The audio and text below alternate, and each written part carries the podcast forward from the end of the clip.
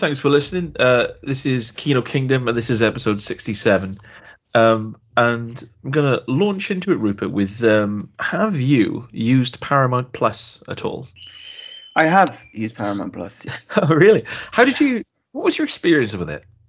Well, I use it through Amazon, and as we know, Amazon is clunky unless you're idly just flicking through without any idea what you want to watch, I suppose, because it seems pretty randomly arranged.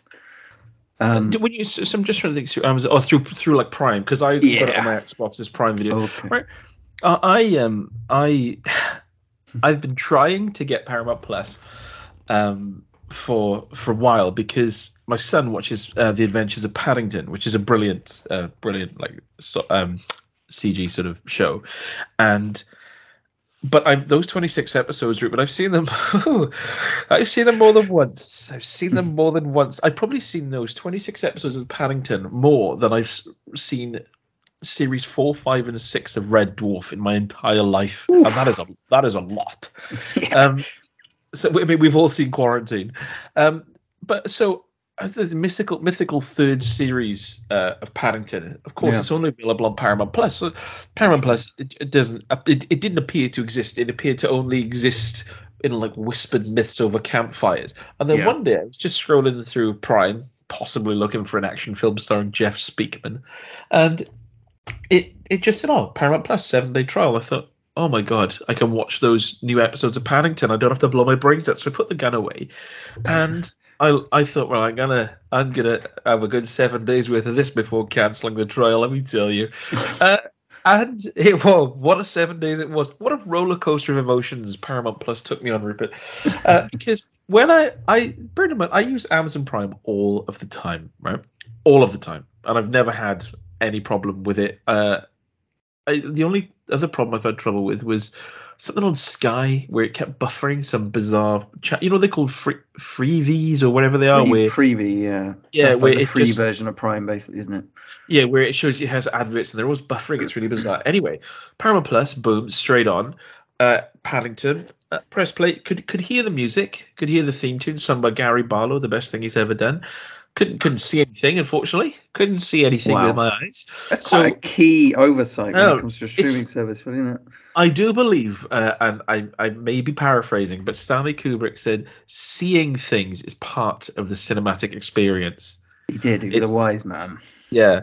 He said in the 60s he said podcasts are all well and good but you need to you're watching a film you need to see like he said i spend a lot of my time on things that people will see. Uh, so yeah, so I was like, oh, oh, maybe it's a problem with that. So I reset it, and, and it, it came up, and then it, it, came up, and it was fine. But it was just, and this is something that I don't think has ever happened on anything ever before. Just doing random aspect ratio changes. Wow, um, what? Like just like from without any prompting. Wow. Just just like boom, boom, boom, and I said, well, and and, and even like my son was looking at me like, what, what what's happening? Even so, your son knew it was in the wrong aspect ratio. Even your son knew it shouldn't have been in four by three. it just looked ridiculous because it just made Paddington look like Jeff Goldblum, and I thought, well, I'm not, I'm not going to watch this. So I thought I'm not going to watch Paddington. That's going to really irritate me because I do like Paddington, and uh, so I went off that, and then idly that later that night I thought, well, I'll just have a little look through through what they've got. So obviously I, I went to the horror section, and the first film that was suggested to me was The Two Jakes. is that a is that a horror film? a horror film, or is it? I don't think so. I think it's a Jack Nicholson film from the 1970s, isn't it? it well, the 80s? oh no, I think it was. I, I, it might even be 1990. Whoa, do you think so? Thinking about it, it was a really late. Uh, it was that really late sequel to Chinatown, wasn't it? Yeah, yeah. Um, yeah. But I thought either way, not a horror film. So yeah, I sort of thought, well, I'll, I'll, do a test here. I'll just go through some of the other, uh, the other, the other sort of genres, and um, what would what would you if you were in a video shop and you saw the Manchurian Candidate on a film on a shelf, mm. under what section would you expect to find it? Well, if I was in Blockbuster Video, then I'd probably find it under thriller. I would imagine. Not, not sci-fi fantasy then. not so much, no. Uh, No. Um, but but under Thriller, it's funny you should mention Thriller because under Thriller on Paramount Plus, you would find Naked Gun. Okay. And, yep. Yep. And the and the Nickelodeon '90s cartoon Hey Arnold. Do you think what's happening here is that someone, some staffer, has been tasked with uh, labeling these films, and these are just films they haven't seen, and they're judging by like the cover or something? Like the Manchurian Candidate, if it's the 2004 version, then I think it's got quite a, like a dark, gloomy kind of poster, which I suppose could be considered, it might be conceived as sci-fi. What about Make Leslie it? Nielsen? I'm not sure. What about With Leslie his hands all tied up, yeah. through the sky on a bullet? oh right, okay, yeah. Yeah. that's and Hey Arnold bit. is just uh, like actively like a, a cartoon. Yeah, it's a cartoon, so it's not. So um Oh, yeah, and, that's and bizarre. I went back about two or three days later and tried to watch Paddington again, which was the only thing that was really calling me. And I had the same problem. There's just random aspect aspect ratio changes, and I, ju- I just gave up. So bad. yeah. That's So it I, I have make- noticed that with some of the channels through it, it's obviously Oh, right, different servers and stuff.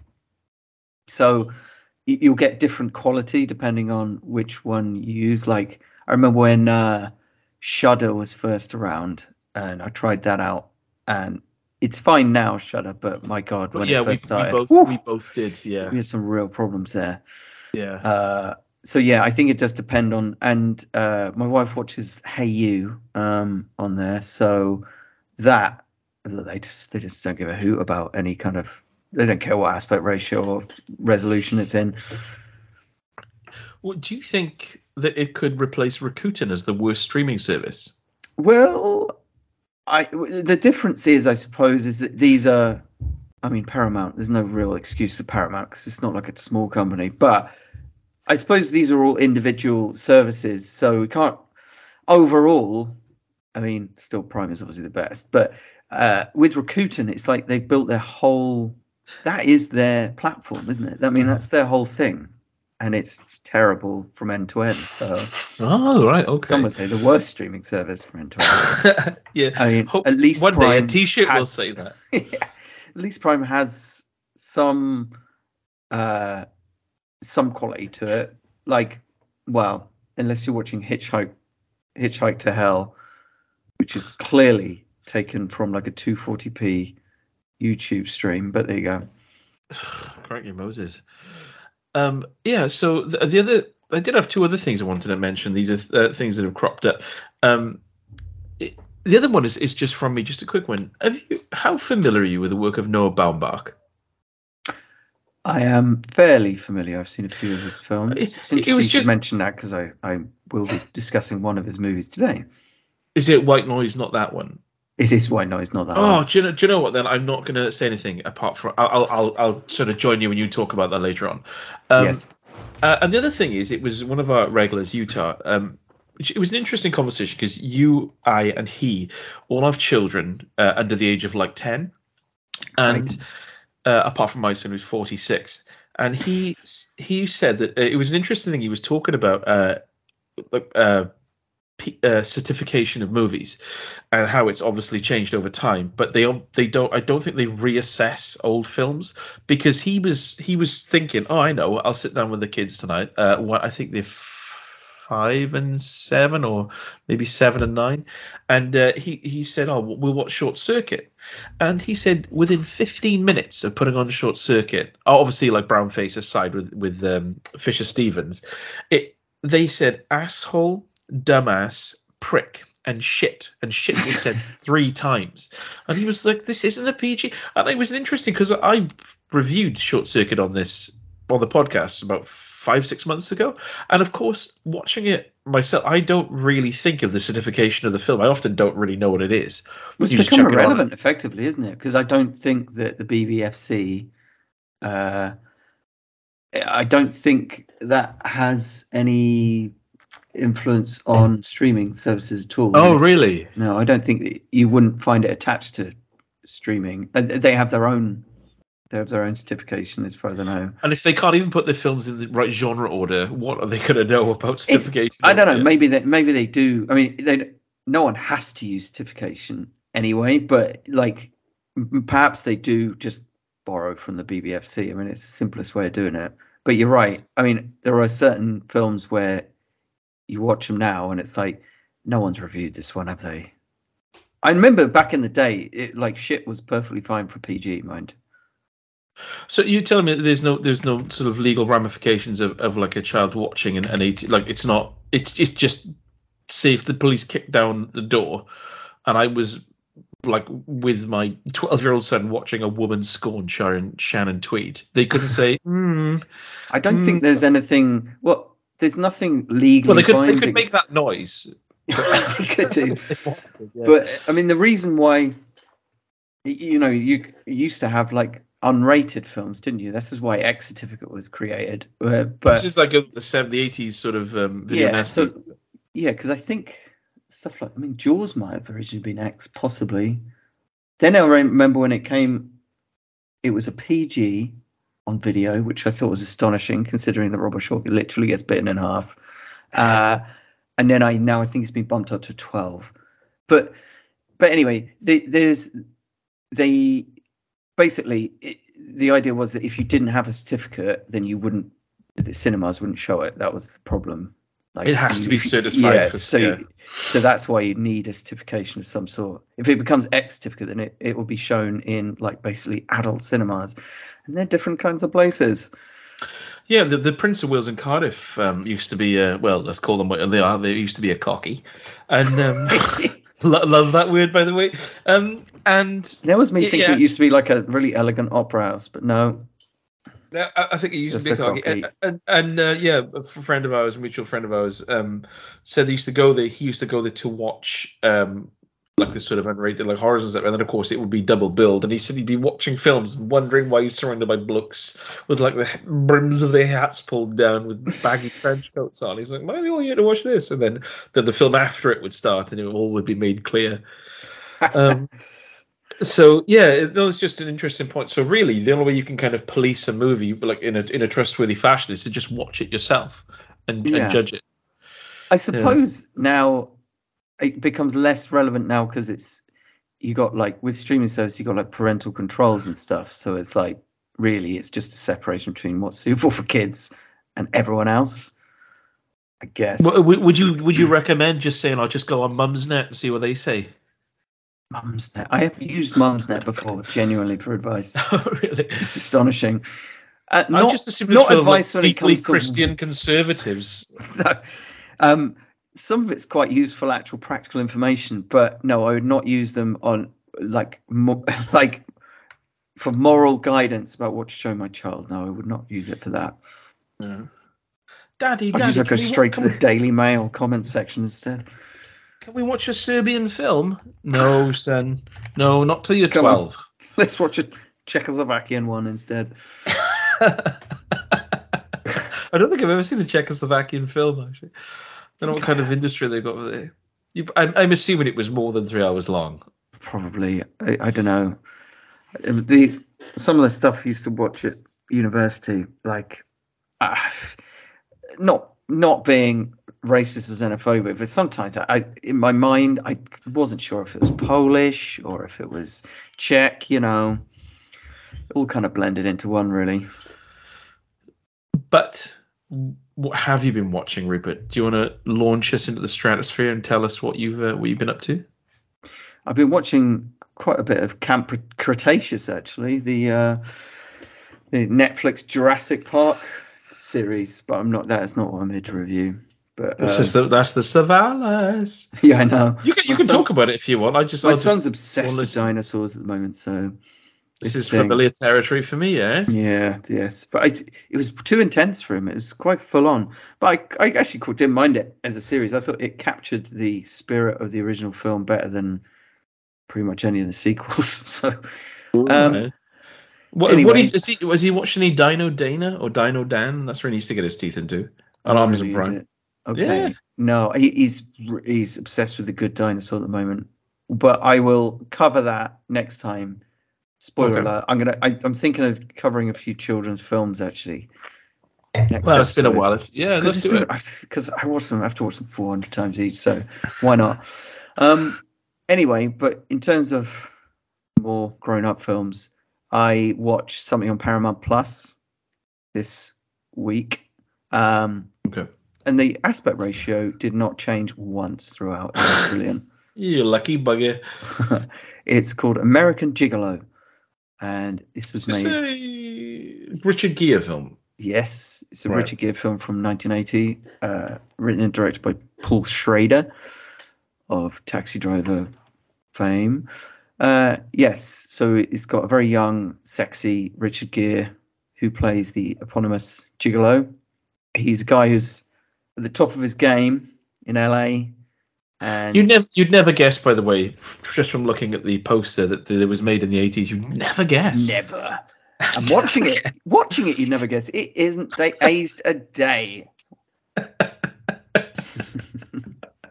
um, but it what that's quite interesting actually. But we'll come to that. Why why it's so interesting that exact time that it was made, like 1980s. So bear that in mind. But yes, so Rich Gere, yeah, he's the gigolo.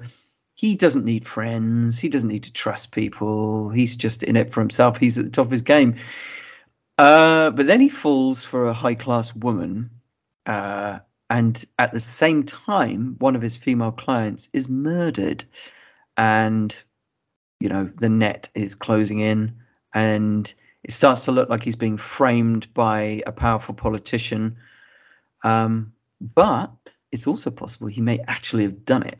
May actually have committed the murder.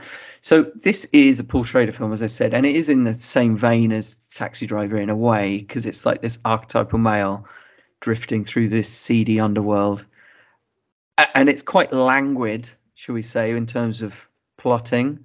I mean, the murder plot kicks in after like 40 minutes, so it takes a while. Um, the it, the soundtrack is remarkable. like, there's so much disco synth in there. Uh, and there's even a bit of like Moog classical thrown in, like kind of W- Wendy Carlos type classical. Amazing. They literally go to like a, uh, like a an art gallery, but it's not like elegant classical music. It's just like this really awkward, like Moogie synth classical. And there's this thing, the kind of like the the main theme to the film is "Call Me" by Blondie. You, you know the tune, and I'm very familiar. there are multiple versions of this song throughout the film. It's quite incredible. Anyway, lots of really, really cool shots of Richard Gere driving through neon lit LA streets. Uh, and you can definitely see the influence on the likes of, well, Nicolas Winding Refn, I guess. Uh, I'd say this is a similar mood to something like Michael Mann's Thief. So that's a good thing. Uh, as a character piece, it's very good. Like, it, Richard Gere's like it's quite an interesting character. He's a very cocky guy, and he just builds no bridges and takes advantage of his peers, and it's all gonna kind of come crashing down around him. I, and the problem with the film is, is that the murder mystery part isn't actually that interesting, and there's this whole thing about needing to kind of like it being a race against time before like the scandal comes out, and I think that's probably the most dated aspect of it in a way that you'd get the newspapers like catching hold of this scandal. Mm. And it doesn't really hold much fear these days. Like, you know, like reputational damage due to extramarital affairs is like, it's not really high stakes in our age. like, so it doesn't really have that much threat to it. It's very much of its time, this film. Uh, Although he does weirdly attend like a climate change conference at one point. I thought I didn't even think that was a thing then. But a um, male prostitute attends a climate change. conference. well, he's got connections, so he does. that sounds like the start of a joke. yeah, doesn't it? Um, so it's got the occasional. Obviously, this came a little while after Taxi Driver, but there are some occasional Scorsese-like flourishes. Like there's this incredible tracking shot that follows Richard Gere um, into a building and through like a maze of corridors into this underground gay club, which is like really throbbing to hard disco, and it's like it's a really cool shot because you can hear the music getting louder and louder, and then he of course enters, and it's like all done in one shot. It's really nicely done. Um, the uh, uh, yeah, the disco itself is got. Uh, I, I guess it probably would. Gay clubs possibly would have looked like that at the time, but it's quite a shocker it's a little bit like the gay club at the start of uh, Gaspar Noé's Irreversible, should we say? Um, there's a lot of leather around, uh, a lot of thrusting. Um, uh, yeah, this is so. Yes, American Gigolo. It's no Taxi Driver, but it is a very interesting time capsule, I would say, and it is far more engaging than the aforementioned Drive by Nicolas Winding Refn. So, uh, but yeah, you know, if you like stuff like uh, like kind of neon lit, very trendy for the time, synthy, uh, atmospheric thrillers, then this is a pretty good one. It's just the murder mystery just isn't that engaging. So I almost kind of prefer if it hadn't been in there, but then I, I suppose it would have been literally have no plot to the film then. Uh, with, with, with the film, I'm just thinking about the sort of sex side of it because obviously I mentioned um, a woman scorns Sharon Shannon Tweed. Yeah. Um, a film that I think I've only seen with my trousers neatly folded and pressed in a drawer in an adjacent room. Mm-hmm. Um, what's the, with the sex? Is, is, it like is it kind of steamy or is it stylish or are they, are they just not uh, many of them? Do they not really? It's it's moderately steamy. I guess, I guess it would be male. Is it sort of female focused? Because obviously no. Well, that's that is interesting actually. It's like unusually focused on his as much on his body as anyone else's. And actually, I think this may be the first mainstream Hollywood film to have full frontal male nudity in it from the star. Anyway, I mean, you don't you barely see his tip, but um, because it's like such a long shot sort of thing. But it is, is interesting that you know it spends as much time gazing at his form as any woman's, should we say? So, yeah, but it's not just about not really about male sexuality as much as a lot of it is focused on the female sexuality side of it. It's like these are the women he's meeting, and they're quite high class women, but they're all kind of like bored older ladies who have extremely rich, busy husbands, basically, and are feeling lonely and stuff. And um, but it's basically saying, yeah, these women actually do want to just have sex because it'd be nice and they want to feel wanted and stuff. So the character stuff is well done. All that stuff is really well observed. That's fine. Uh, yeah, but just don't go into it expecting like a really twisty murder mystery thriller. But it is atmospheric. I did enjoy it. Uh, I think I'll stick the colour of night, mate. You see tip in that as well. Yeah, you see proper tip in that. proper man tip, mate. You know, I'm yeah, I'm, I I did like colour of night. Um, I might. It's just film I've always kind of it's been on the on the periphery for me, and I've, I've never seen it. I, usually, sometimes when you bat films away and say that the, I don't know, there's something about this. I don't know if it's like the 80s set and the fact I really like Richard Gere, yeah. and and the fact that there's it's the sort of squelchy synthy score. There's something mm-hmm, that mm-hmm. I can imagine. I'll watch this at some point. I don't I don't think you've you've you've fought me off. No, I think it's worth a watch, and it's it's one of those movies you want to watch. It's kind of a you could watch it late at night. It's sort of like got that kind of like midnight atmosphere to it, which is cool. Uh, but yeah, it's just so interesting. Like that, it's so of an era, but a very very specific era. Because as we know, like disco especially was such a short-lived movement, and to have that combined with like synth as well as it went into the 80s is a very very small window when that would have really been cutting edge so it's quite cool to see it captured here um, I like the sound of it because mm. I'm going to watch it with my eyes. Have you seen? I don't know if you've covered this. Um, the, the horror movie Smile. No, that's new, isn't it? Yeah. Um, uh, what did you see? Uh, American Gigolo. Sorry. That is on Paramount Plus, so get it before your seven days are up. no, they're they're well up, and will I revisit yeah. it? No. Um, and the other thing I meant to say was, as, as when I was just doing some sort of research into American Gigolo, then as you were chatting, I noticed there's a TV remake starring my boy Jon Bernthal, a man whom I fancy. Yeah, I heard about this. Um, it's not meant to be very good, though, is it? Oh, really? Thing. And it only lasted one season, as far as I know. I'm not sure how and, and it doesn't he's really too, feel. He's too rugged, and to yeah, be honest, it sounds not, a bit like Hung. Hung was a better show, I think. I don't know what. Yeah, I didn't. When I saw it as Jon Bernthal, I thought Really? I mean, he's a good actor, and it, I suppose he's got a kind of rugged attractiveness about him. But the whole point of Richard Gere in this movie, the whole thing is, is he's sort of like pretty, and he's not, and he's meant to almost have this kind of like uh, easy, kind of elegant charm to him. I can't imagine Bernthal no, doing Jon, elegance. Too rugged for Did when you saw that Jon Bernthal was cast in the television remake, the Savalas remake, mm. did you think, oh, he's been, and then think back to my old religious studies teacher in primary school, miscast? yes, I did. I you did, did think, think that. that. did you? Yes, yes, yes. Um, well, I watched I watched Smile, um, which is a film okay. i think you mentioned before, and uh, you said it's got a really terrifying poster, which is good. It's like oh, it's yeah, a genuine creepy smile. Poster, yeah. I didn't realize that Sosie Bacon was um, was Kevin Bacon's daughter with with Kyra Sedgwick. Um, he's uh, he just seems like a really nice man, by the way. I don't know why, but I seem to follow him on Twitter, and he just like like seems to just really like pop and blues and just suggest like records for different different occasions and mindsets and he just seems to like, be on a farm with his family really happily. He's a nice bloke. Mm. Not, um which is good. Um but yeah i was uh so I, I watched smile because we, we haven't watched a horror film for a while uh faye and i so I, I chucked it on and she chose it.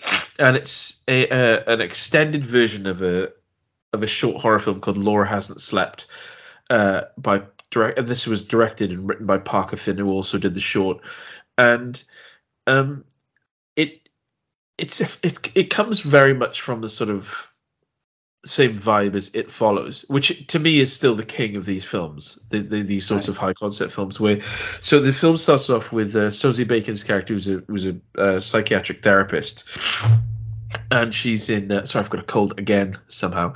Uh, a woman comes in uh, who is just saying, "Look, I I see this weird end." She says it's unexplainable, but then when we find mm. out what it is, it's like it's it's someone smiling at you is what it is. You could have said that. You didn't have to say it was an unex- unexplainable entity. Someone smiling at you. Yeah, um, that is quite quite a concrete description, really, isn't it? um, so yeah, so she, she's panicking and saying she's at the end of a tether, and she see while they're in this sort of private room having this Hang conversation. On. Hang on, the fact that the film can have a one word title which encapsulates the entire horror of the film, and she is unable to describe what it is that's frightening her. Think about that for a minute. That's ridiculous. There's Sorry, a few. On. There's no. There's there's a few other things that will be ridiculous as well as I as I make my way through this. Um, so she, the, and as she's explaining this unexplainable thing, she's obviously been reading a lot of H.P. Lovecraft. Um, to, to, to Sosie Bacon's therapist character, she just completely goes bonkers and starts screaming as if something's attacking her. And uh, Sosie Bacon goes to the phone to say, "We need some help in you." And by the time she turns around, the girl is standing behind her, smiling at her, and she slashes her own throat. Oh. Um, and so she, uh, Sosie Bacon, uh, is they say, "Do you want some time off?" And she's like, "No, no, I'm fine." But then she starts to ha- have have have conversations with with people, and and time will shift, and that like she'll have a conversation with say her husband, and then and then when the conversation finishes, he'll arrive home from work, or she'll she'll see like a shadowy entity smiling in the corner, sort of thing. Uh, and, if, and, and if during my brief stint as a counsellor, if someone had gone completely bonkers in the room, and then I turn around and they slash their own throat in front of me, I'd probably take a week off. You were the counsellor for Danny on the Wall.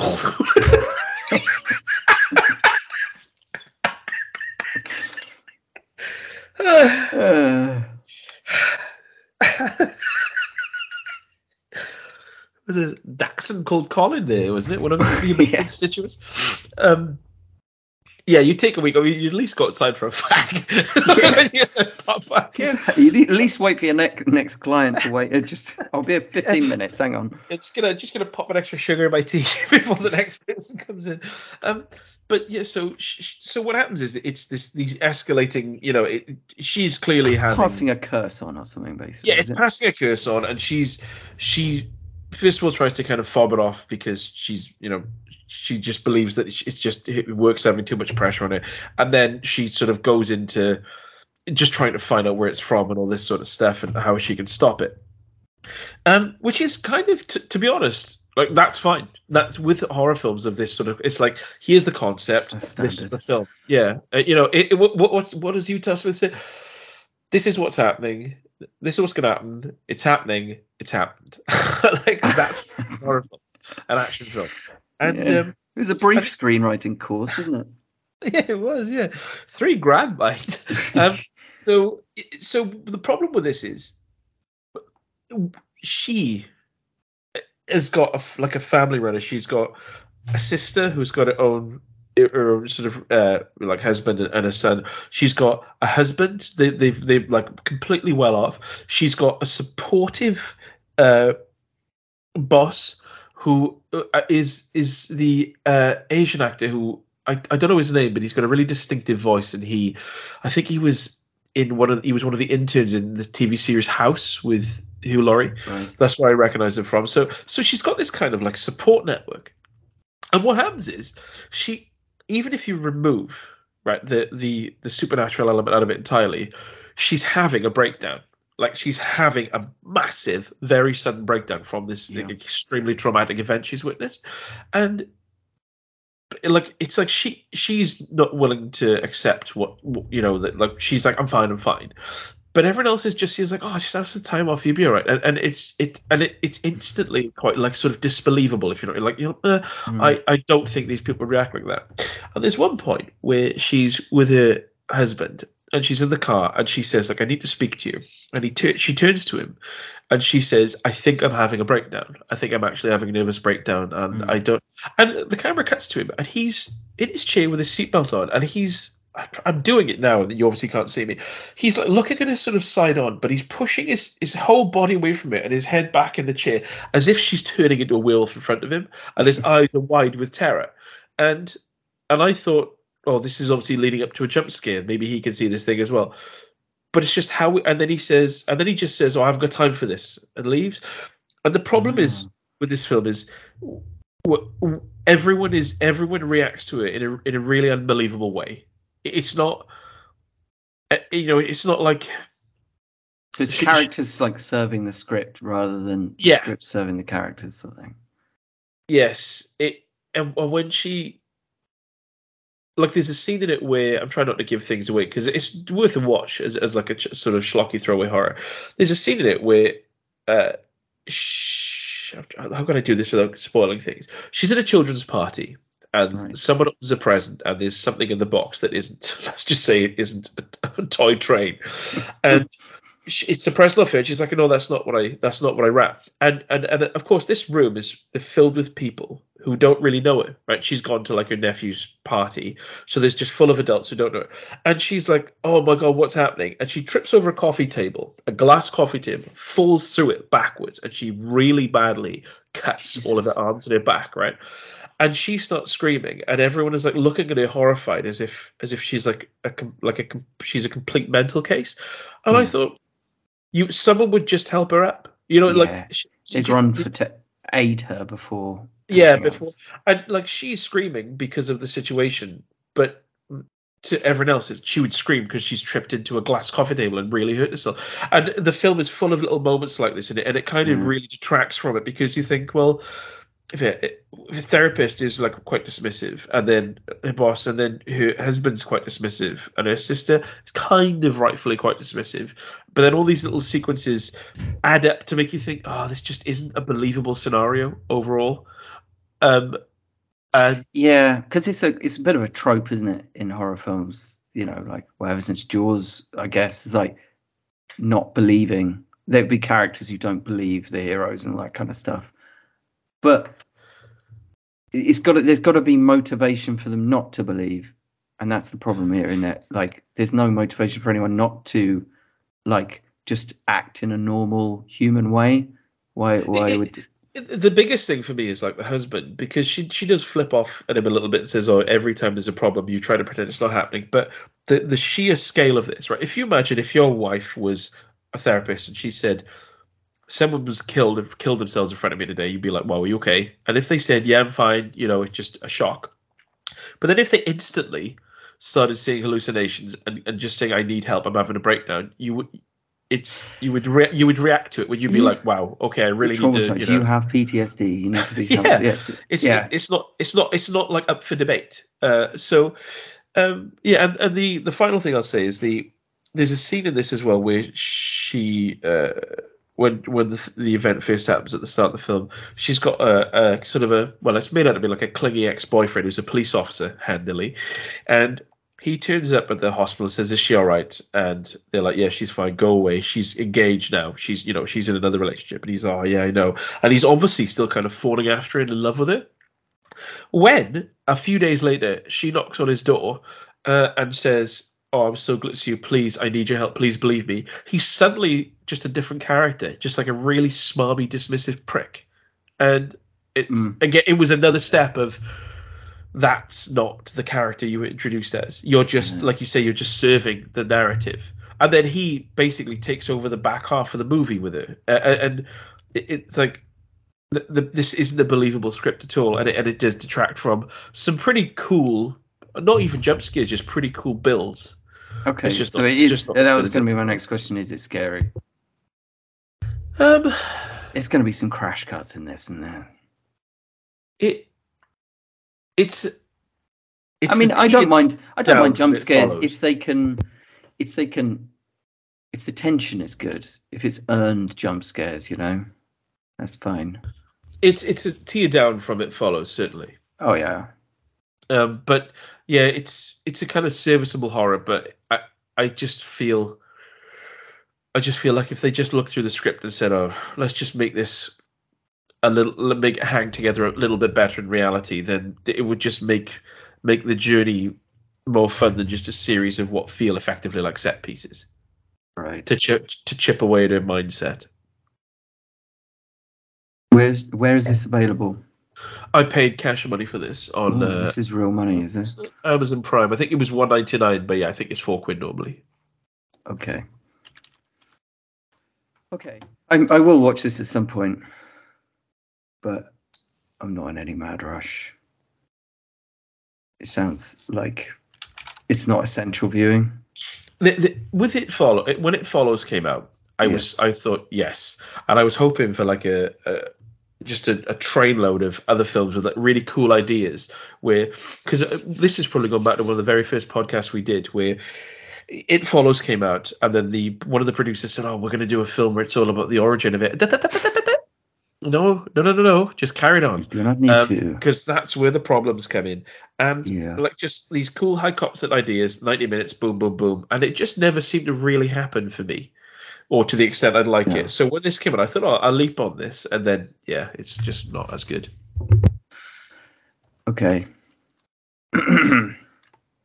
right. Well, um, I am going to talk about a film called The Pale Blue Eye now. It's got a couple of new ones. Uh, nice. P- Pale Blue Eye, which is on Netflix. Sorry, I just had to clear my throat. You said uh, that like you said Netflix, and I, you, there was a gap as if for fanfare.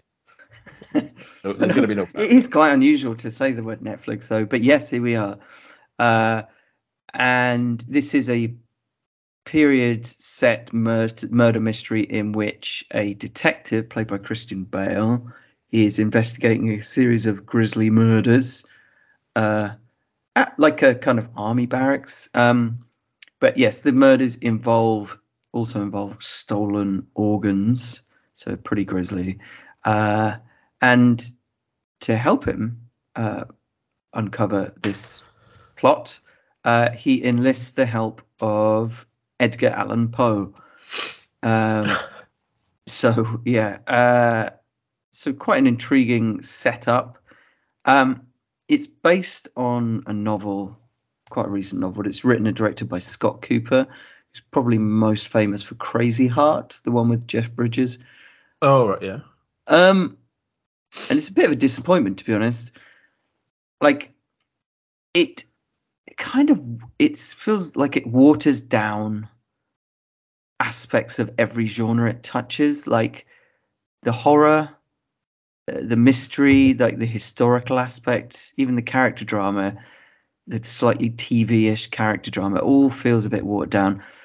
It's beautiful to look at because it's like set in the early 19th century in somewhere in New York State in winter, and the atmosphere is just lush. Like, is it? I really like this candlelit pub they keep going back to, which looks really really cool. So it's all very atmospheric. Like production design wise, it looks gorgeous and it's shot beautifully. Um, really impressive sets. Some pretty cheesy and generic like sub Howard Shore music, and some very dodgy stick on facial hair. I'll add as well. Oh, Faye loves that. Absolutely loves that. it's it's um, but I don't know. It, maybe it's because it was like because it looks so crisp. You know, it's one of those films that really come alive in 4K.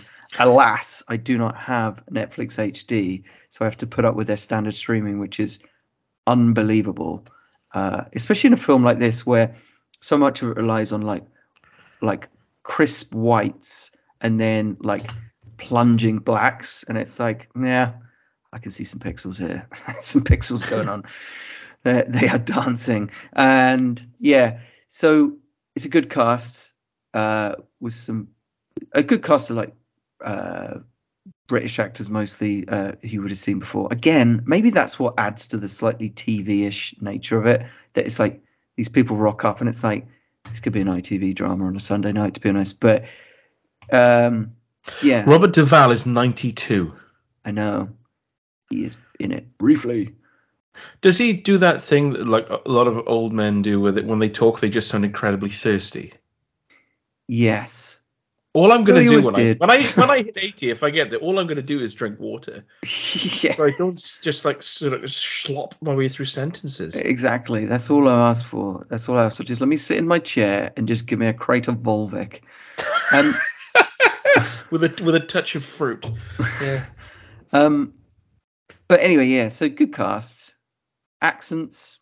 Yeah, but I don't know whether the accents are actually they may be maybe that is realistic that have the slightly transatlantic accent at that time in well, US history. All, I'm not sure. They all sound like Kelsey Grammer, do they? Basically, uh, but my God, it is dull. Uh, it's really plodding and undynamic, and the actual mystery is bog standard.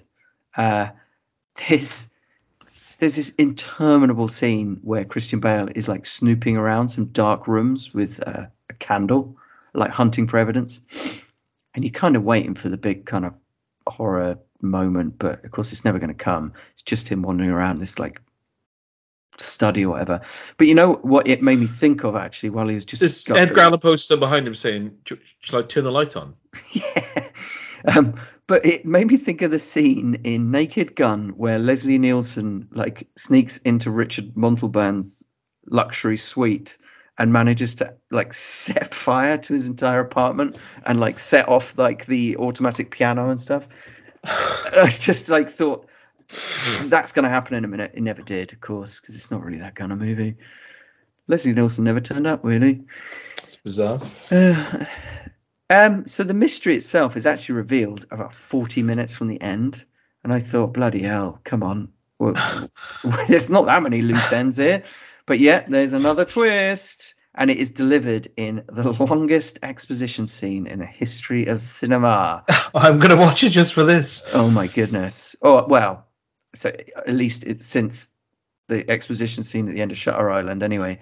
But I would say with the pale blue eye on Netflix, I would give it a go if you really need your fix of like early US settler scenery. but if, on the other hand, you just come off the back of like Glass Onion, this will seem like a total drag as a murder mystery. Oh uh, yeah, I can imagine. Well, the, well I, I didn't use laborious. These, this like 19th century uh, sort of settler stuff. Oh my god, it just reminds me of like Ravenous, which is a film I need to watch again and talk about on the podcast. That's what I need to do. Stop messing around and watch Ravenous over and over again and just only review that forever. I love the setting. I love the actors. I love the atmosphere. I just wished it was a different story being told amidst all of that. Did I noticed that uh, Gillian Anderson is in this film? Yes, she is. Did she did she mention me at all? She wasn't.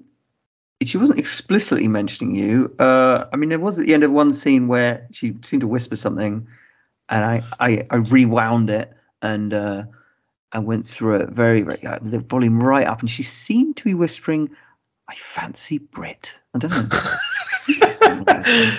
the closest I've got to uh, that event was when I rewound a film I watched called Plato's Run, uh, just to see if someone had pushed Gary Busey or if he just had a stupid run, which is so he did, but he didn't whisper "I fancy Brit." He was just. you sent me that clip. I don't know. He was. Was it like a? I, it looked well, like gonna, an orangutan impression. That's what. Yeah, like. I'm gonna. I'll talk about it later on, but before that, I'm gonna talk briefly about a film called Troll. Not that one. Uh, this is another I think it's another Norwegian film because there was one in like 2011 which I really loved as well. I don't know if you remember that. Troll Hunters. Troll Hunters, yeah, and that was uh, that was a really really good horror. Hmm. And uh, this came on Netflix, and as you know, I am a sucker for a monster movie, and I clicked on it with my fists. And uh, it, yeah, it was, remote control. Yeah, and then I, and then I ordered a universal remote. Had trouble pairing it with my TV, and then uh, yeah, and, gave up. and they gave up, and then just just read the script online. Um, so this is a, a 2022. It's a Norwegian monster film. I'm not going to talk about. It's directed by someone called Roar Uthaug. I think actually I sided with him in Skyrim in the Thieves Guild, if I remember. I've heard um, his name recently. He's been attached to some big project next. I'm sure. I'll find out. You keep talking. Oh, hang on. Oh Christ, he directed Tomb Raider. Oh dear. Maybe that's he what was... I'm thinking of. I'm sure he's been attached to something else. But uh, anyway. well, you should you should be attached to this film because it's it's a kind of a it, it's just a a very very good film really. I, I, didn't know what to expect. I just wanted to see huge monsters, and I and I did. Uh, it it starts off with um, the, the it's all set in Norway. They, they're in this they're in this mine and they they set off a series of explosions and there's kind of this monolithic roar. And as the dust clears, footage from cell phones of a, a load of people outside filming the explosion. It just shows this huge shape leaving the mine, and they get a um, like a paleontologist, a female paleontologist, to come along and just look at these things that lead away from the mine because they appear to be footprints. And uh, the, the the plot goes on from there, and uh, it, it, involves her estranged father, who is completely believes in trolls and the mythology behind them, and and, mm-hmm. and feels like he's understood why they why there's been a cover up and why why they left or went into hiding, and uh, they, they get the military involved and all, all the usual things. And this is the thing about this film. It does all of the usual things, but there's like a real heart to it. Um, the, again, I don't want to spoil too much. I'm trying to think of what I can sort of say, but the you know the, the relationships in the film are all quite believable. Like the the, the paleontologist and, her, and her father and, and, and the differing views, and also the the, the troll, the the main troll of the film just his his journey and and, and his sort of quite primal reasons for acting the way he does and responding to the, the th- certain things he sees. I just found it quite. It felt like this huge tale in terms of sc- scope, in terms of the cinematography of it, but it actually felt like a very little little tale at the heart of it a very sort of simplistic little tale at the heart of it, and I really enjoyed that. At mm-hmm. the end, of obviously, the, the everything just ramps up, and I question.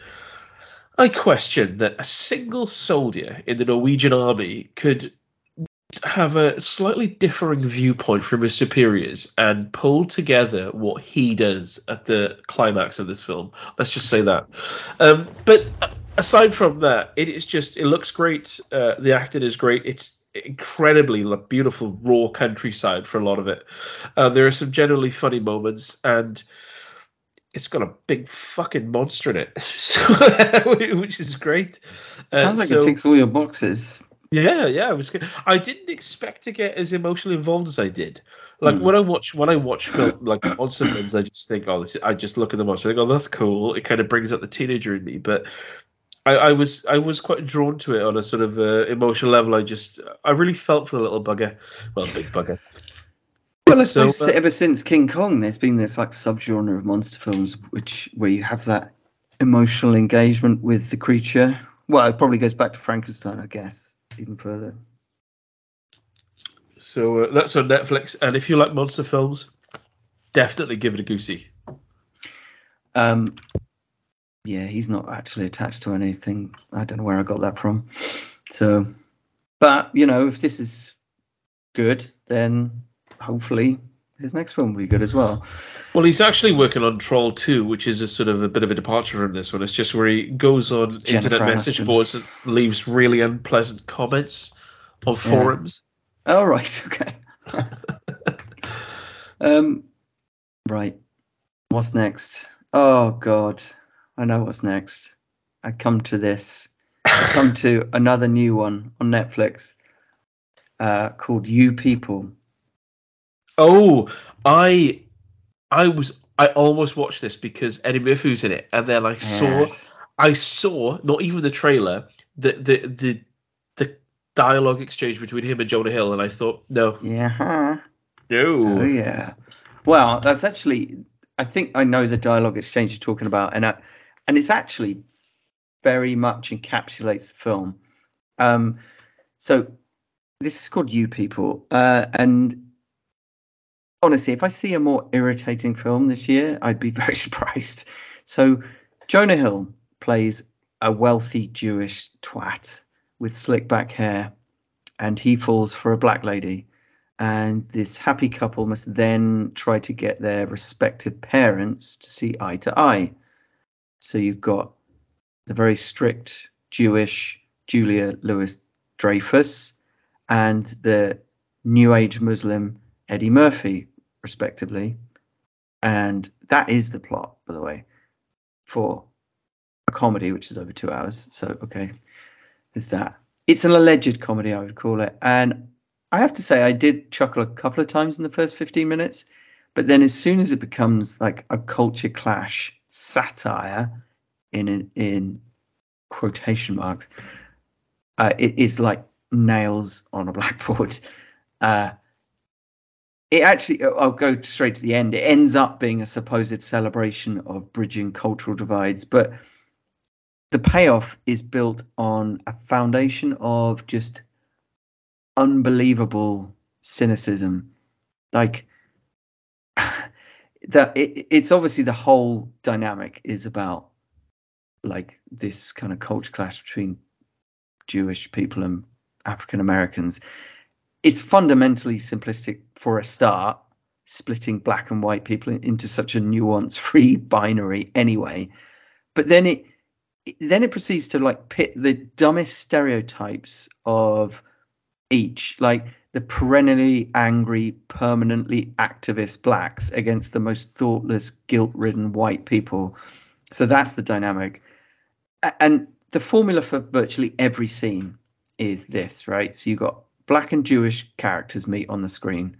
One character says something tasteless and inappropriate, and then there's like 10 minutes of unfunny, forced awkwardness and semi improvised comedy backtracking and reaction cutaways.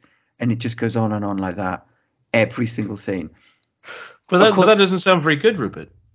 No, you'd be surprised by how bad it is.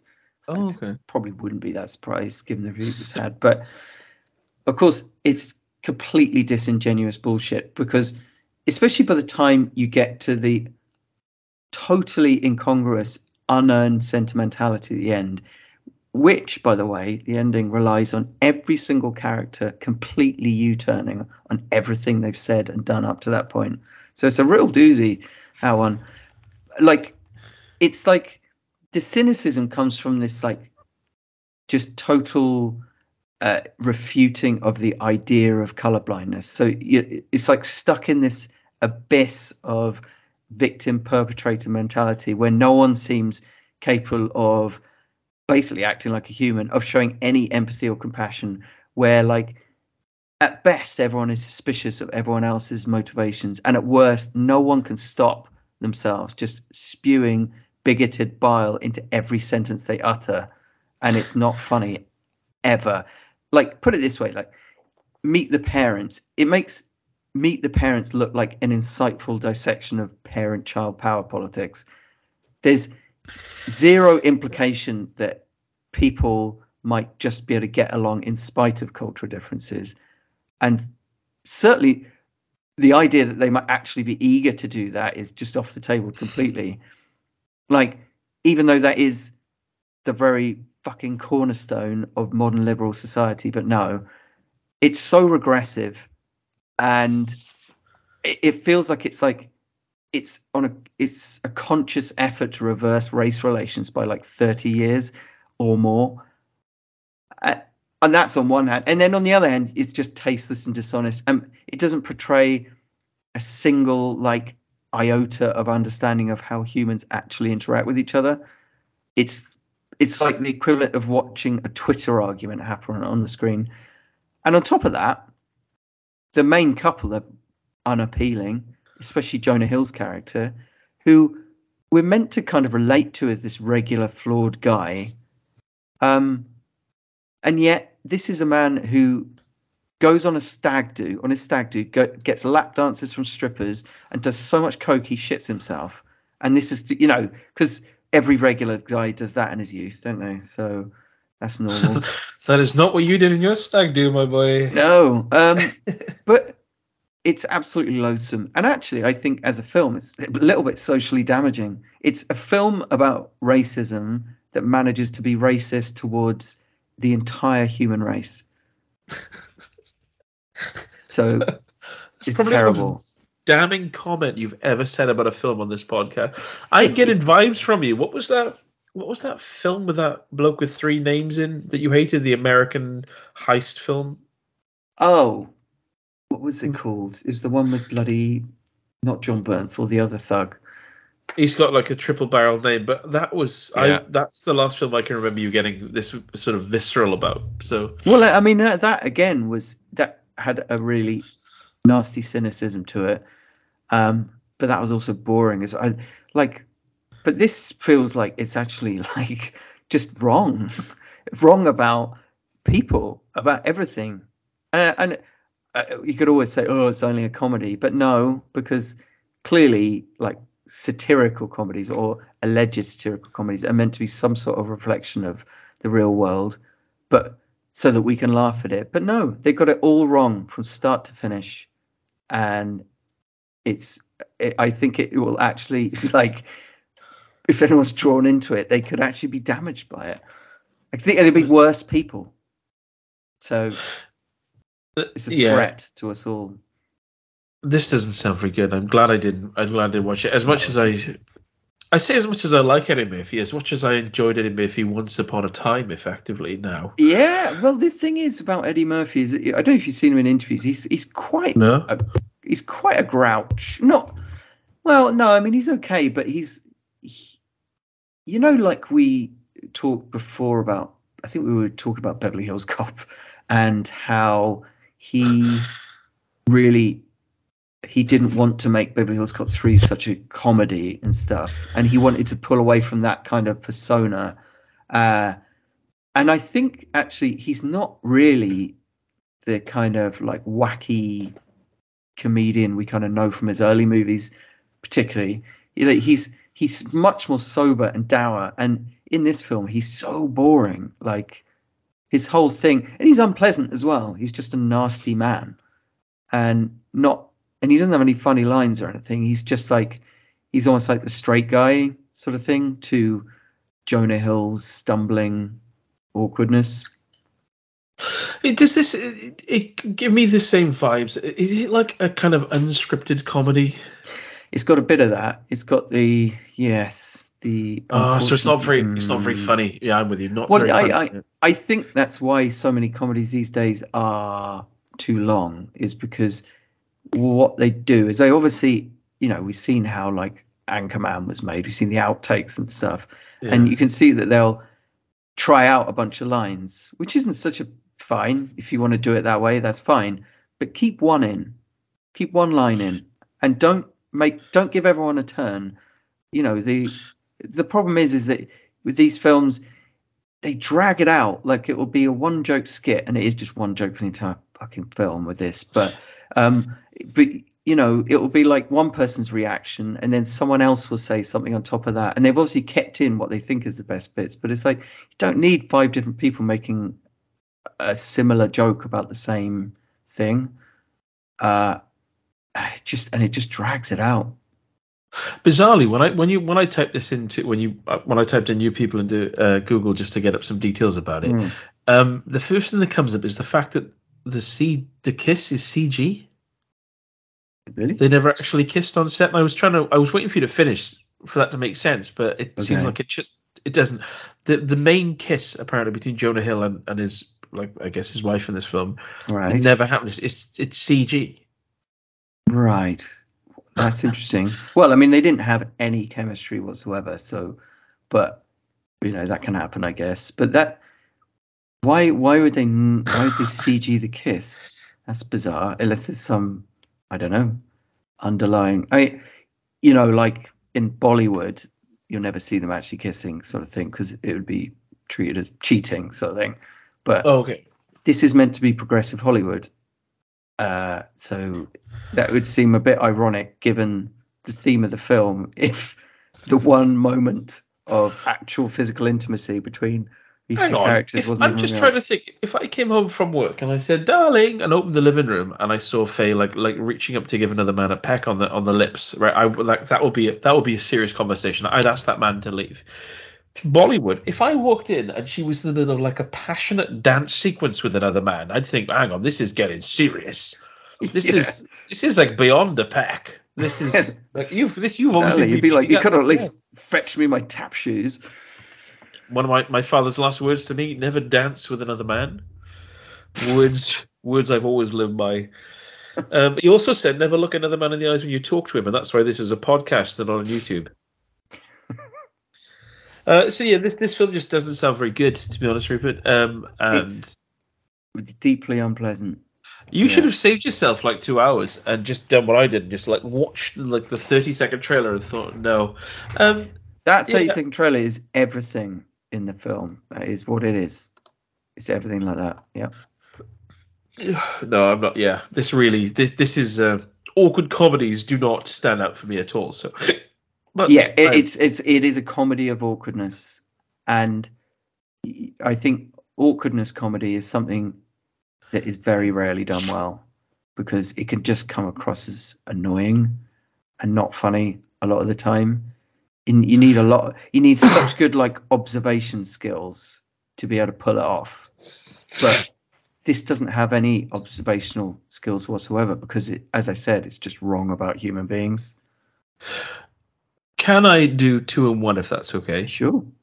Uh, one of them is just a, a, a, TMT, a two minute trashing, because you've covered it before. Black Rain. I watched this. Oh, yes. And, and, and I put this on. Speaking I, of neon and synth, yeah. Uh, um, the, the, the, most beautiful thing in the world happened when I put this on because I put it on, and as as it was starting, and the, the, the initial bike race that happens, it dawned on me that I'd never seen it I I thought I've never seen this. I just assumed I had, but I've obviously seen clips and heard people talk about it. Just assumed I'd watched it at some point. So I thought, oh my god, that I get to see like you know a key '80s film for the first time. Uh, and yeah, I know you've covered it recently, so I just wanted to say I was watching it and we I said to Faye, I'm gonna go in the bedroom and I'm gonna get a. am uh, gonna finish off the film I'm watching. You can join me if you want. I was pairing up socks and I said I'm just gonna finish this film, and you can join me if you want. But you know, I'm, I'm not gonna turn her off. It's an it's an action film you're probably not gonna have an interest in. So I'm just gonna blow my nose for a second.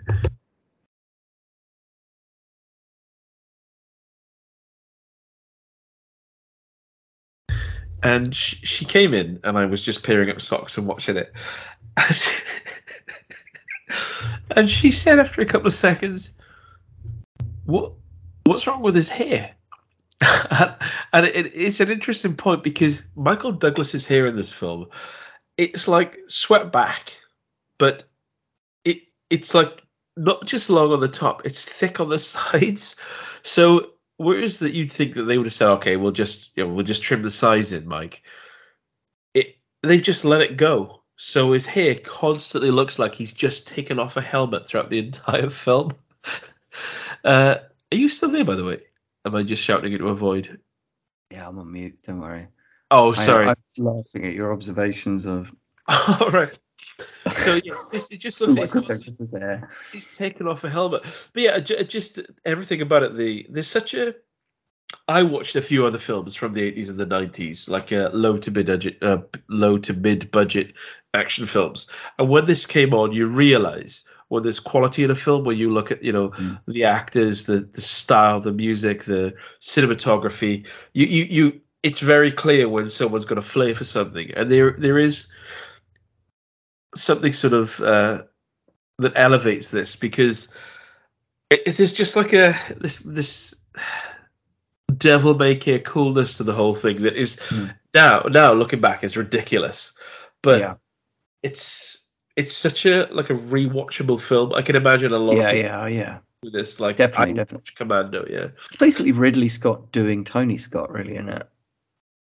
Yeah, that's a good way of putting it. Yeah, it, it just uh, it's just so it's just so like brilliant and and I like how when he did the bike race race at the start, and the and the guy he beats is like, "Oh, you're crazy, man, you're crazy," and then that doesn't really come into the film at all until like the very end when he briefly, briefly yeah. like goes through like a rice paddy, uh, but on a, on a on a pushy.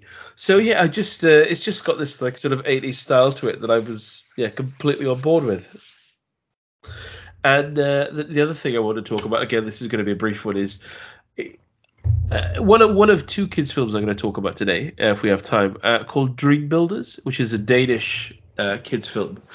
Mm-hmm. And have you seen this, by the way, just on your travels no, with your son? No. It, it was on. I don't think it was. I think it was on uh, Amazon Prime. But yeah, Dream Builders. It's a CG film where a father and his daughter who live really happily with this very animated hamster in a sort of a, a, a doer upper that he's he's living in. Mm. He gets across his the, the, the woman he's sort of dating uh, and her daughter who's uh, to, to to move in with him.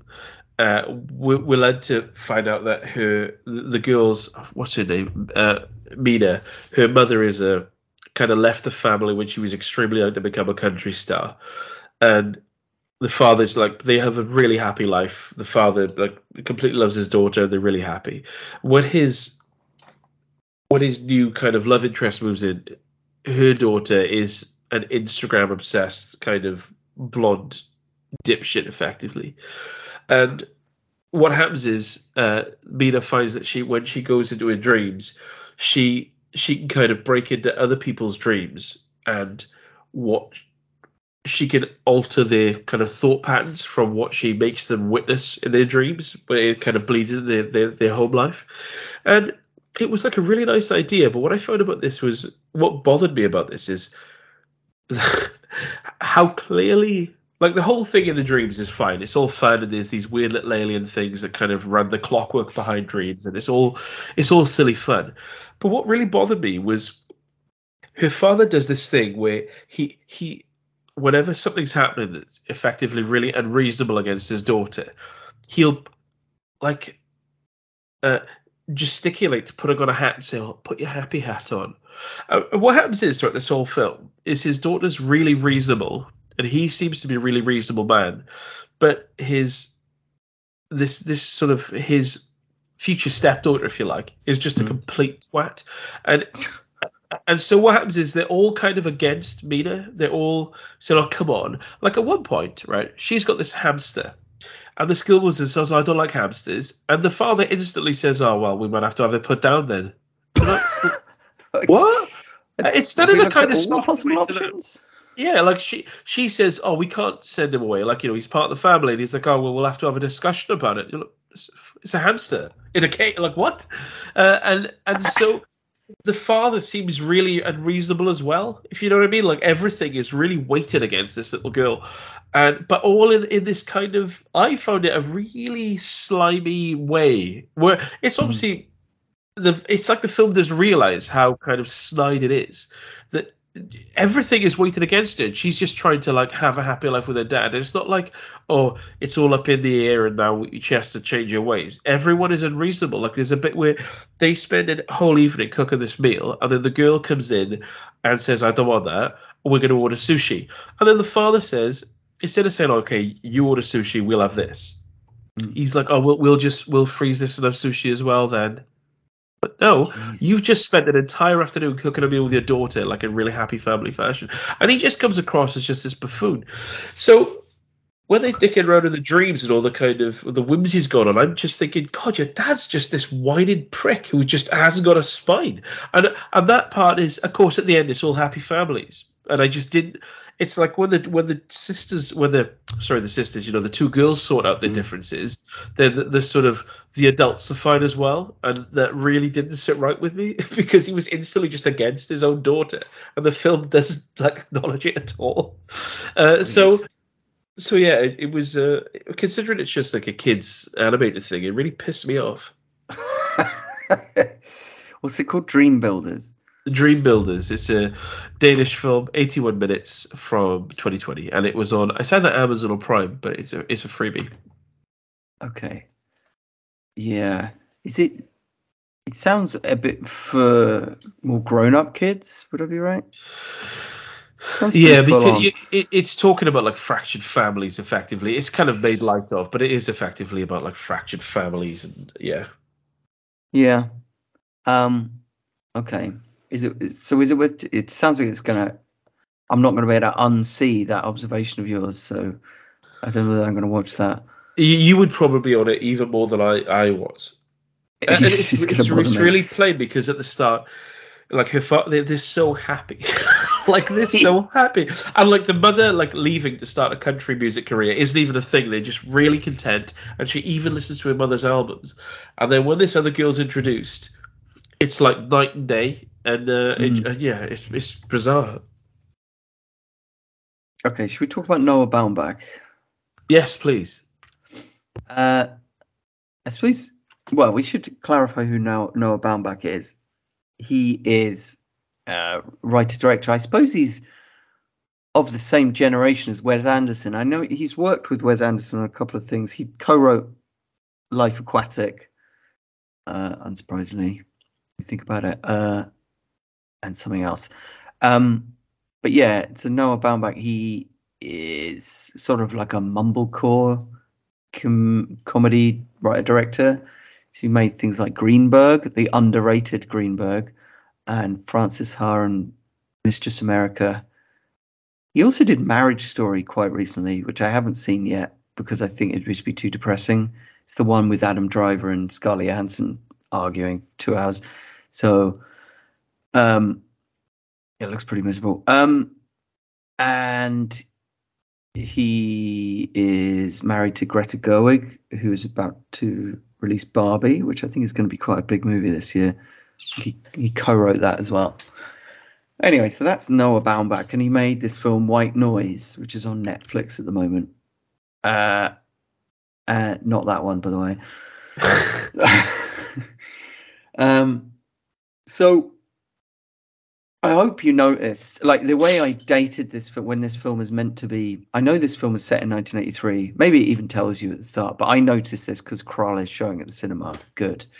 Yeah, I did spot this. Yeah. So this is about. Uh, so it's set then, and it Adam Driver uh, with like a paunch he he teaches a course called Advanced Nazism at college, which is funny in itself.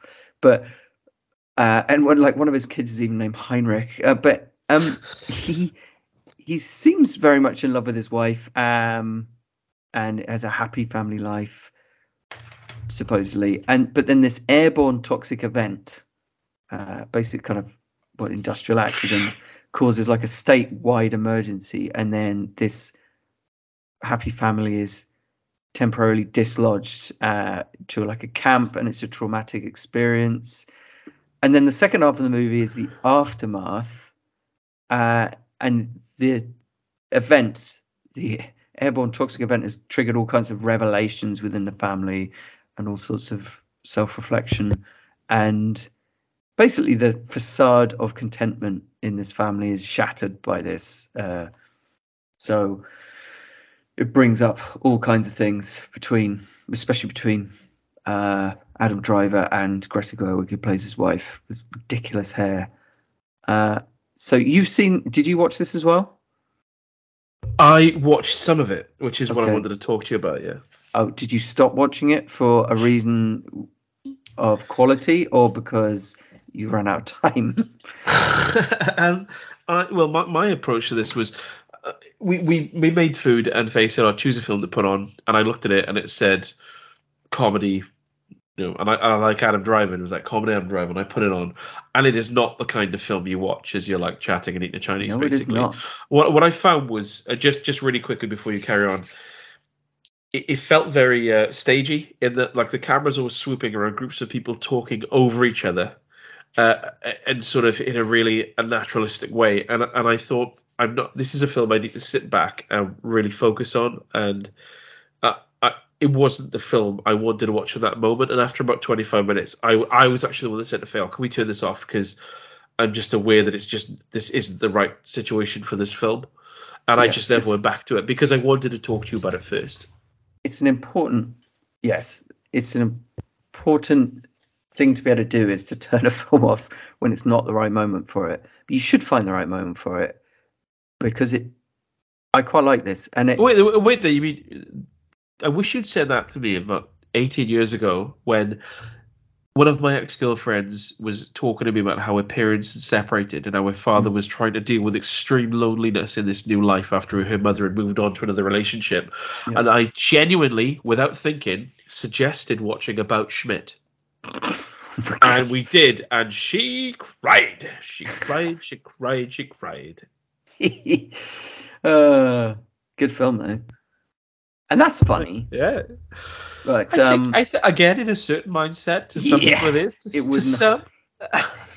um, but it's interesting you mentioned the kind of swooping shots and um, kind of overlapping dialogue because that's quite a key clue as to what he's kind of getting at here. I haven't read anything about what what Noah Baumbach was trying to do, but it's very unlike his other films because he tends to use quite well, from what I've seen, is quite static scenes uh, with lots of well, kind of mumble dialogue. It's like mumblecore comedy, isn't it? So, but this is interesting because he's it's shot like an 80s movie. It's like the whole thing about the family getting together and the camera swooping around and they're all like talking over each other.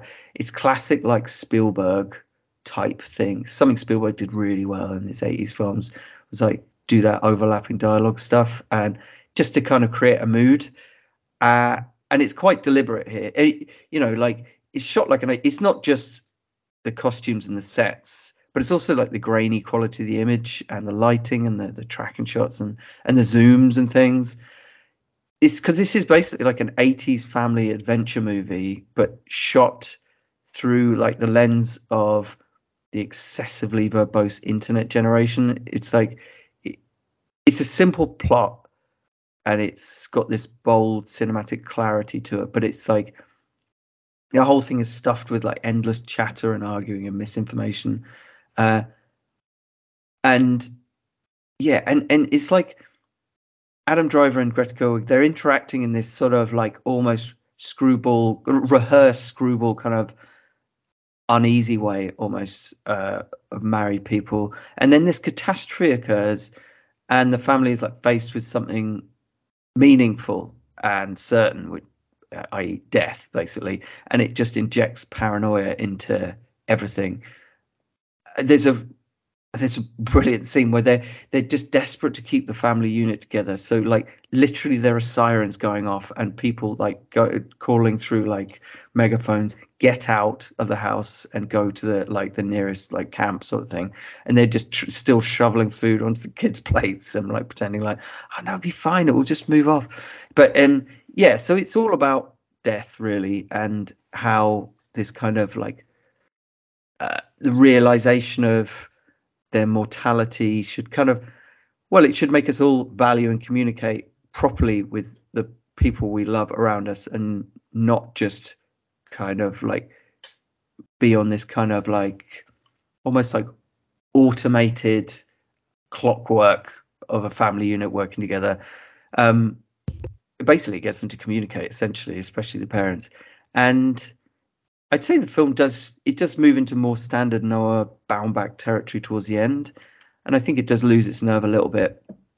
But I think it's a really smart movie, and it's worth it, possibly purely for the scene where Adam Driver and Don Cheadle, who's brilliant in it by the way, they're both professors, and they have like instead of like a dance off, they have like a lecture off where Adam Driver is making a speech about Hitler at the same time as Don Cheadle is making a speech about Elvis, and it's like this weirdly exciting, like cinematic spectacle, which kind of sums up the whole film really, because it's like almost like non sequitur dialogue and stuff, but it's like it's so excitingly made and shot like an action movie that it doesn't really matter what they're talking about. It just it's just hilarious that they that, put this whole scene together that scene really tickled me. There were two scenes that really got me that I saw, and that one was because it's almost like you say, it's almost like a dance sequence where they yeah. they're talking kind of at odds with each other, but it's almost like who who knows the most about their uh, their chosen topic. yeah. And and there's a bit where like Adam Driver kind of gives him this like nod as if like everything's going to plan, and he leaves, and then Don Cheadle like continues this like really lengthy monologue, and then you just hear Adam Driver's voice, and they and he's wearing this weird like sort of like sort of university cape thing and, and then you hear his voice, and then the, they all turn around, and he's like coming in through the window and continuing his monologue against. And it's like, this is brilliant. And the other bit that really tickled me was um, just a scene where Adam drives in bed with Greta Gerwig, and she she turns towards him, and he like pulls her close, and they're having this conversation, but you can't you can't really hear what she's saying because he's she's like she's face the way they're sleeping is he's like flat on his back and she is sort of face down in his armpit. Like that's just, uh, uh, like but but like comfortable with it. So she's like mumbling into his armpit and he's like yes that's right darling. And it's like that that can't be how you sleep because she she'll die. She won't be able to breathe. Uh, that really tickled me. But that's when i realized like of course they kept me going and then when as the film went on i realized right this is not for now. So i, I need no. to i don't want to waste this by thinking it really it like obviously we're both familiar with, especially having very young children. Like you sometimes put on a film and you're thinking, I actually want to watch this. like it's one of those movies. So it's not. It's one you have to concentrate on, and but not because it's particularly sophisticated in terms of like plotting and stuff, but just like the humor is so like subtle and it's all to do with like Adam Driver's reaction to things, stuff, and just little just little comments people make. It's just it doesn't have jokes exactly. It's just funny. Uh, I want to say funny situations isn't even there. That makes it sound like a sitcom. It's just it's just all about the performances and everyone being on the same wavelength. If you see what I mean about the kind of the brand of humor. It really won't be for everyone, to be honest. And to be honest, you know, if you if you don't like Noah Baumbach films, and you probably won't like this one. But this probably isn't the best route into Noah Baumbach's work. Possibly something like Greenberg with Ben Stiller is probably a better entry point. But I really like this. I thought White Noise was good, and I want to watch it again because I feel that there's it's the kind of movie you'd watch and there'd be key moments you'd miss because the key moments are just in like a glance or a single line. Yeah, I know. It's a so million when... times the film that you people were. You people was. Um, I'm gonna get back now on my home ground, if that's okay, and talk that's about a 1997 Gary Busey action film called Plato's God, Run. It's that bloody time.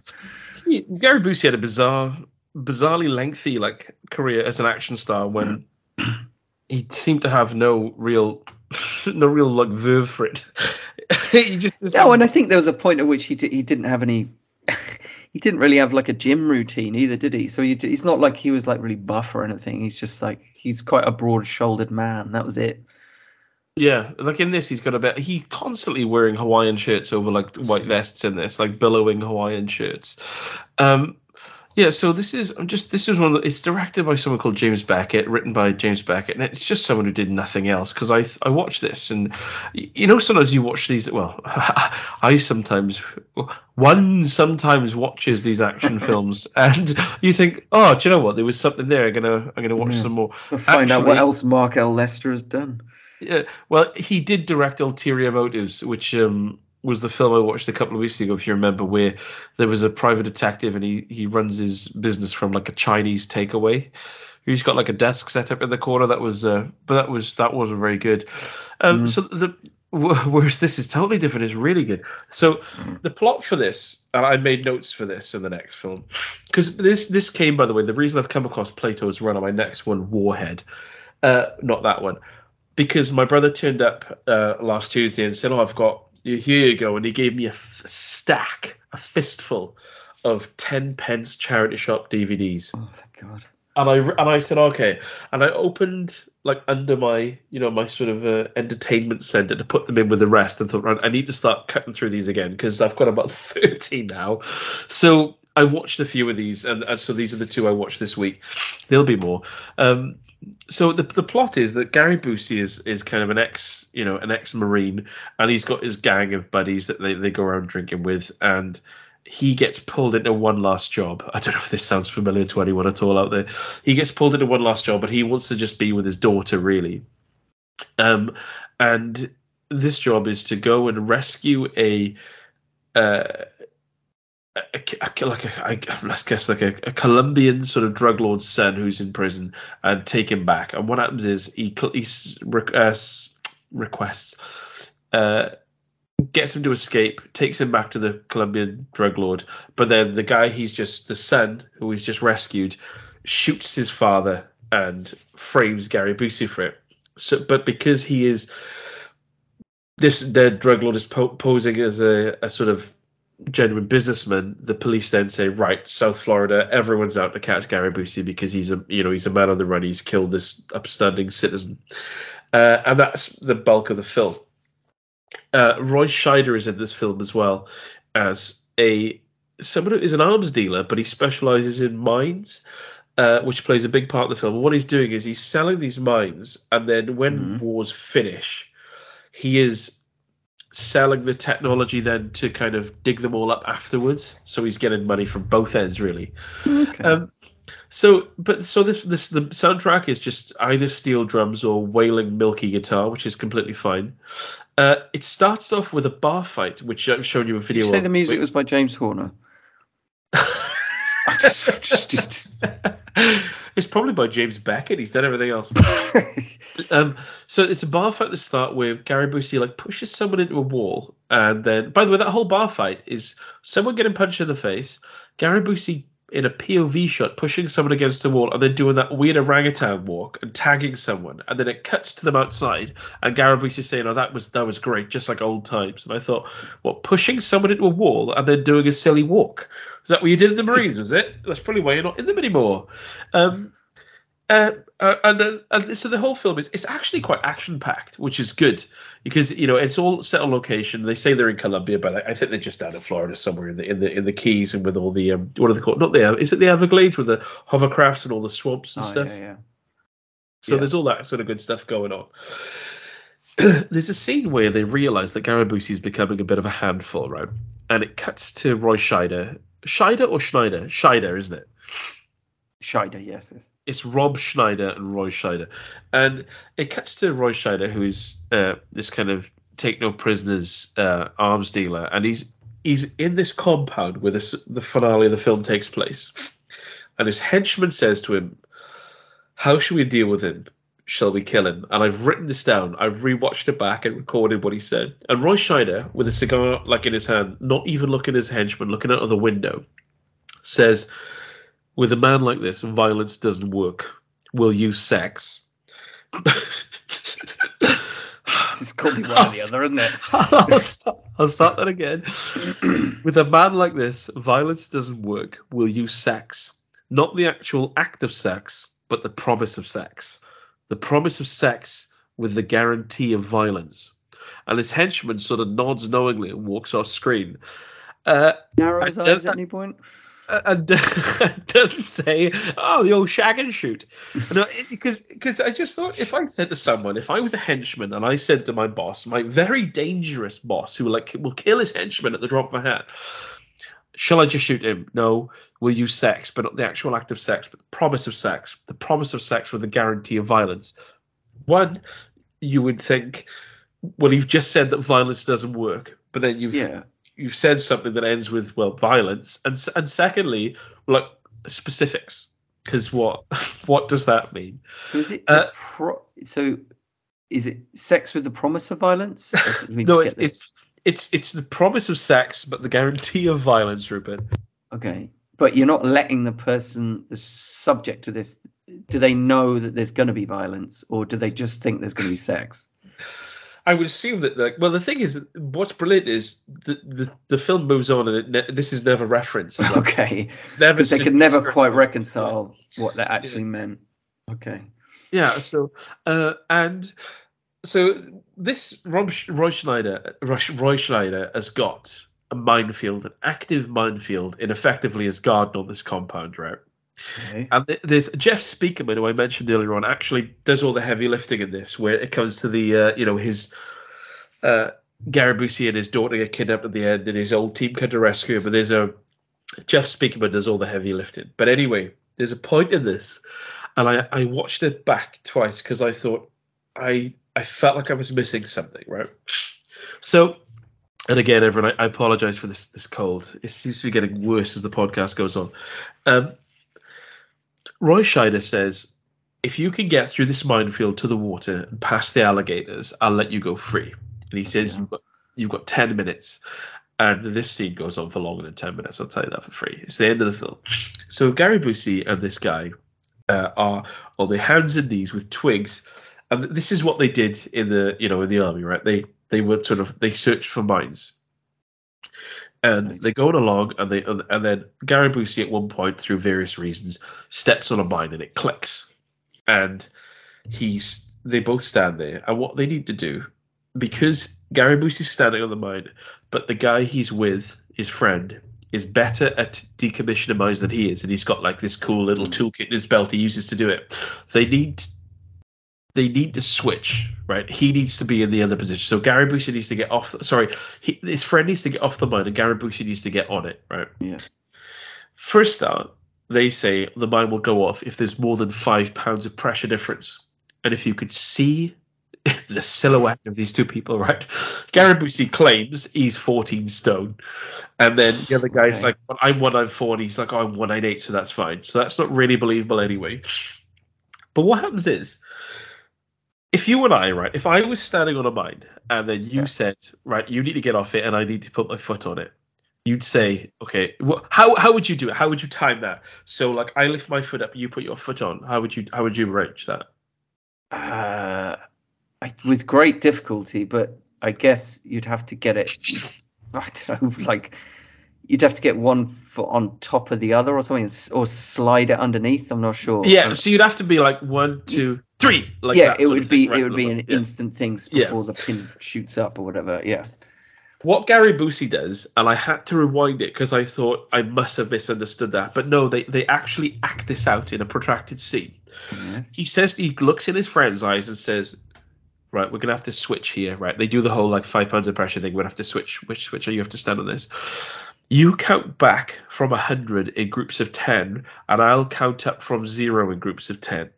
What? So okay. you've got them looking at each other's eyes, and one's going 90 and he's 10, 80, 20, 70, 30. And then when they Why? when one of them hits 100 and the other one hits zero, then they switch their feet. So you can imagine that goes on for a while for a start. And secondly, like why would that be suggested? why would? Why did you just count the same way? Yeah. and from 10, why 100? if you're going to do it in blocks of 10 anyway, why do 100? You might as well just count from 10. Yeah, or, or three, like three, two, one, yeah. switch, because that's what happens if they switch their feet. So yeah. it, it's like, what? Why? Why are you doing it? So you've got two people looking at each other's eyes, saying opposing numbers. It's just really clunky, uh, and that's like how the film ends, effectively. Like they, they do that, and then they have a bit of a comeback, and that's it. But that said, I, I'm focused on the, the key notes I've made here. But it's it's a good film. Like it's a good action film because it's so odd. Like yeah. I get the impression that it's almost like Gary Busey has a say.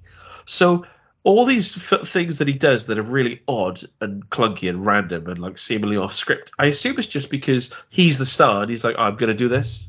Yeah. Or I've, I've inserted this. So it kind of makes it like there's a scene where he, when he's on the run from the police, he, the local sheriff, who's like this bumbling idiot, Gary Busey bumps into him on the road. And Gary Busey says, Oh, look, I'm not I'm not actually like this killer. I'm actually deep, deep cover for the CIA. And the sheriff goes, "Oh, I guessed it. Yeah, I thought you were." And Garb was like, "Yeah, so that's why you have to let me go." And the sheriff says, "Oh, so like all the drinking and all the women and all the, and all the bad driving, all the time wasting, pissing everyone off, and all the constant fighting. That's because you're undercover, isn't it?" And there's like a beat that passes, and Gary Busey goes, "Yes," and it and it really tickled me, but I don't think for the reason the film thought it would. It's just the gap and the way he's like, yes, that is all explained by me being undercover for the CIA.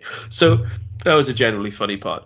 But um, yeah, aside from that, it's just a pretty throwaways mid nineties actioner. But it's it's definitely worth a watch just for the kind of idiosyncrasies of the script.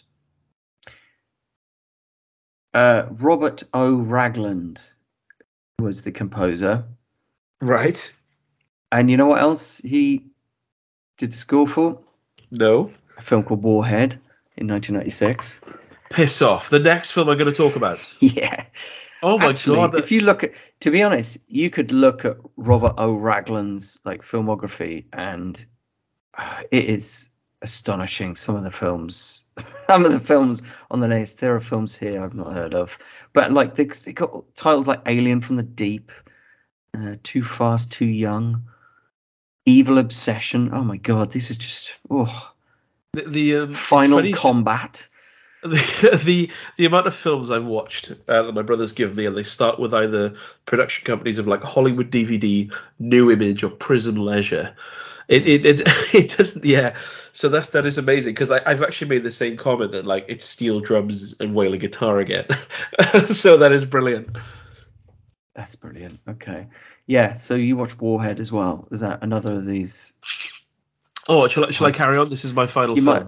Oh right. Okay. Yeah. Well, I've only got one more as well, so you might as well just f- finish with Warhead. I feel like we've set it up nicely. Yeah, well, absolutely. Um, yeah, so let me just find the. Sorry, it wasn't quite prepared, so I'm just gonna. Uh, oh my god, I can't. I can't even find it. I can't. What, probably called something else. Oh, I've got it. I've got it. So, this Warhead is a film that stars Frank Zagarino and Joe Lara in one of like three or four films that they were in together. One's one's a goodie, one's a baddie, and Jack Frank Zagarino looks like sort of like a like a Keach brother that didn't quite get him with with hmm. Stacy, mm. uh, but so this this is a film where it starts off and it's lots of stock footage of effectively skinheads and Nazis. Uh, and like uh, Hitler sort of rallies and stuff, and, and, it says, you know, this is uh, it's set in modern times, like 1996 in LA, but it it's like where this is a, you know, the um, the the, the KKK are, are rising, and uh, this guy called General Kraft, uh, played by Joe Lara, has has got this paramilitary group that is growing in size, and they've taken over a Silo and got this nuclear warhead, and it's it's getting serious. And Frank Zagarino and his team are called in to put a stop to all this shenanigans. And this film, when I was watching it, it felt like a almost like in some moments like a 60s TV movie. Uh, in like the, mm. the action and stuff, but there was something about it that was so compulsive that it's made me want to seek out the rest of Frank Zagarino's films because he, he's kind of a Troy McClure character. He looks like he's in his forties. He's got this like bl- sort of highlighted blonde hair, uh, and this just it's like he's acting like he knows he's in a movie. Uh, like for instance, it starts off and it's them finding out about this paramilitary group called the U. It's like the United Patriotic Movement, the UPM, and this this this this errant general called General played by uh, Joe Lara, and he turns up with his team, and it's like a woman, uh, like a, a sniper who they keep calling a spotter, like you know a guy with a shotgun, all this, and they go in there, and it's just just jokes. Like the the in a, in a pitched firefight with this very mm. serious paramilitary group who've got a nuclear warhead, and the spotters making jokes about the woman's ass, and they're all on the radio saying it's a great ass, isn't it? Oh, get your hands off my ass! I, I haven't got my hands on your ass yet. I think I'd probably be a bit more serious if I was in the middle of a firefight, to be honest, and someone was telling me where the enemy was. But the director to this, I'm not sure who the director is. The director of the movie, uh, Mark Roper, who did very little else he likes explosions, and not only explosions, people like being launched out of cannons in these explosions. They're the, the things the stuntmen do in this film. And it must. I made a comment on a stunt later on. They're literally in a shed, and they get launched out. I don't know how. And it shows them flailing through the air, so it's not a dummy. And then they'll just like land in a load of trees or on a load of rocks, and you're like, that that must have hurt. like they just didn't care. So these explosions, and they're all in slow motion, so you can really, really drink it in. So that was quite entertaining. And then the, the, the way the narrative moves forward, right? So they, they take down this this sort of cell of this group, apart from General Kraft, who then it just cuts, and he's on a plane, and he slashed the pilot's throat, and he gasses everyone in the back, apart from a senator that he then kidnaps. But then when the the way the cameras the camera sort of shoots this plane, there's about six or seven people in the back. He says, "Oh, we're, we're hitting turbulence. Pull down the oxygen masks." So everyone pulls on the oxygen mask, and this gas pumps out of it. But then all of the soldiers die, apart from this one senator. And you're like, "Well, how how would that work, really?" Because mm. it's like it's a gas, isn't it? It's in the air. It's not like it, it's going to be in this cabin. Selected gas. And then when the camera shows him coming through from the cockpit to the back, it's like a small passenger plane, so like a private plane. So it's like the size of like say my living room. So they can and he's looking over his shoulder and like smirking and cartoonishly giggling at this gas he's releasing and they can just fucking see him. Like he's just there. The cockpit is open. And the guy he's killed is clearly dead. With the covered in blood with his arms hanging down by his sides. The, the soldiers would be like you've slashed his throat. And you're like laughing and releasing gas and stuff like a batman villain from the 60s so uh, so he he leaves and then they they turn up to sort of uh, what's his name? Uh, Frank like like like what's his name? Is it Lagazzarino or something? Frank Zagarino turns up yeah. with a with a bomb disposal expert, and say, and they say, oh, this is there's a there's the gas is like under the plane, it's wired to blow.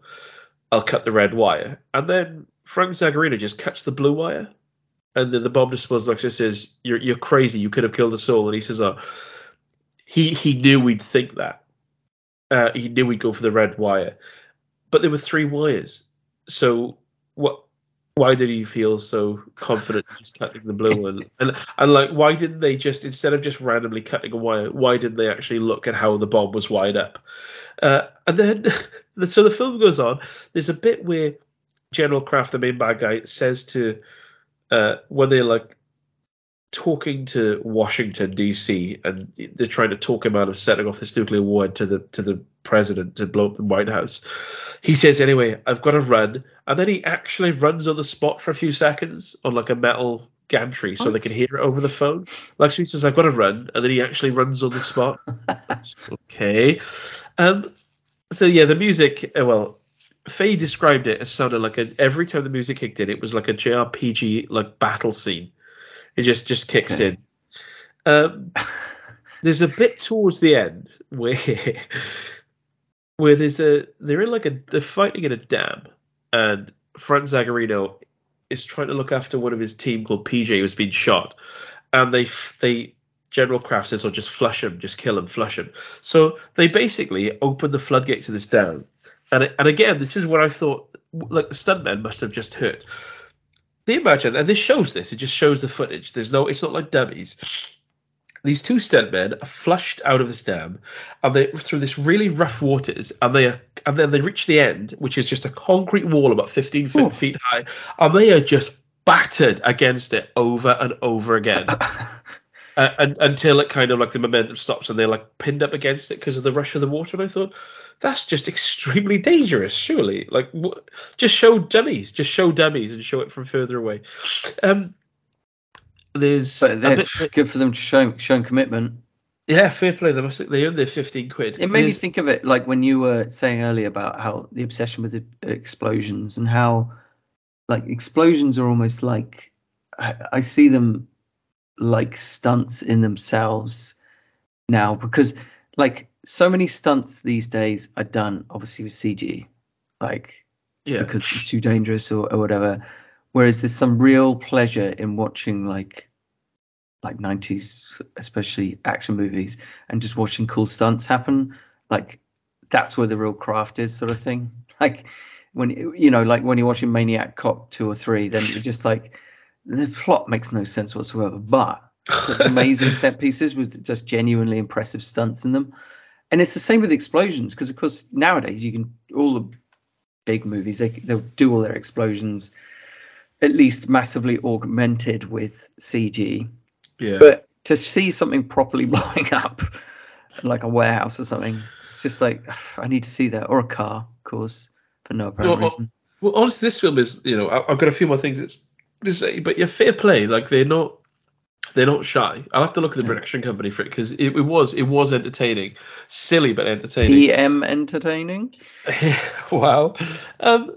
So yeah, the, the last two things I had to say were, um, there's a there's a bit towards the end when one of the plot points is that this this this girl come, when Frank Zagarino's kind of been taken off taken off the case because his team have all been brutally slaughtered, he just goes to this ice rink, right?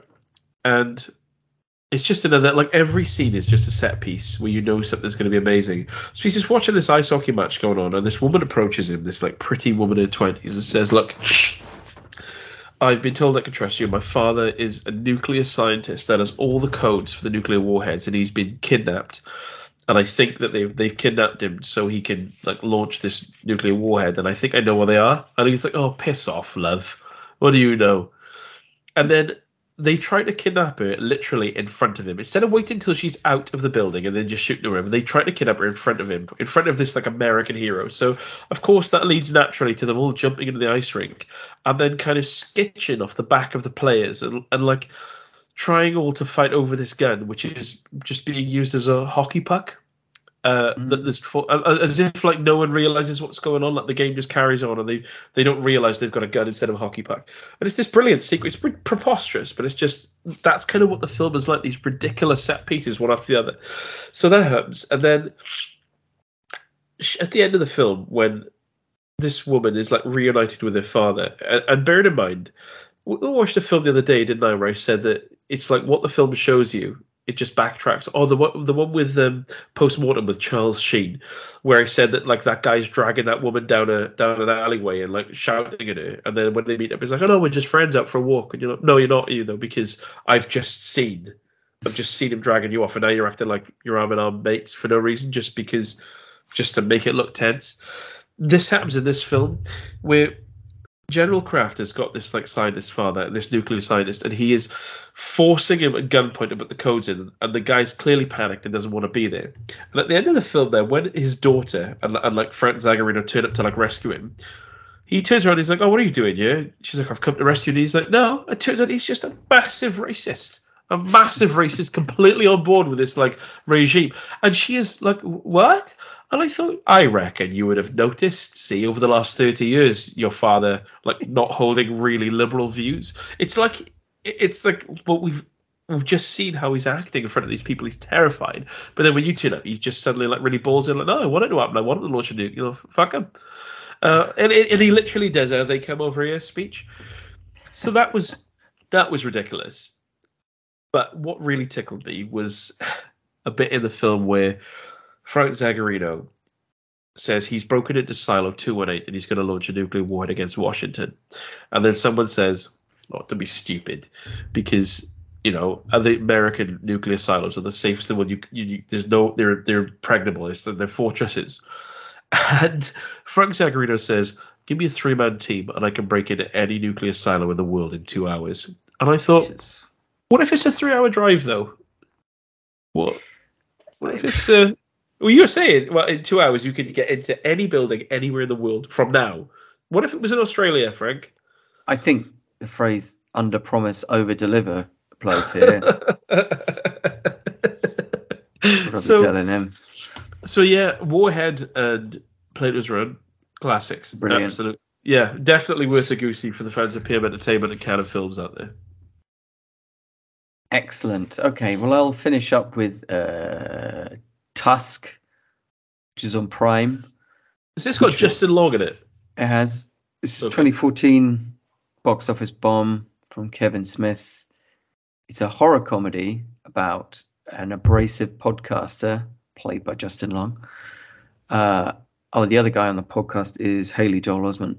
Um, so this podcast, Justin Long goes to Canada to do. He wants to, see he goes there to do a mocking interview, basically, with a kid who accidentally chopped his own leg off and caught it on video. he ends up not doing that. He ends up abducted by a crazed old man who intends to turn him into a walrus. Uh, so, sort of like, kind of like, uh, what's what's it called? Human centipede type mad scientific thing, I guess. Um, but in this case, a walrus. So it's typical Kevin Smith like oddball characters with lengthy monologues, except it's combined here with some pretty gruesome body horror. Justin Long does what he does best, which is being an obnoxious cretin who gets his comeuppance. It's very similar to his part in Barbarian, in fact. Uh, there's also parts for Michael Parks. Michael Parks, of course, if you're trying to remember who he is, he was was it Earl McGraw? Uh, I think that was his name from from Dusk Till Dawn. So he was Earl McGraw, and then in Kill Bill he played Earl McGraw, and then in Death Proof he played yes Earl McGraw. And so, also in We Are What We Are. Oh, we are what we eat. He played. No, he didn't play Earl McGraw. he played, played someone else. Um, yeah, so he's in it. Uh, a lady called Genesis Rodriguez, Haley Joel Osment, and Johnny Depp turns up. Of course he does. Uh, Why wouldn't he? Cop with a r- ridiculous French accent.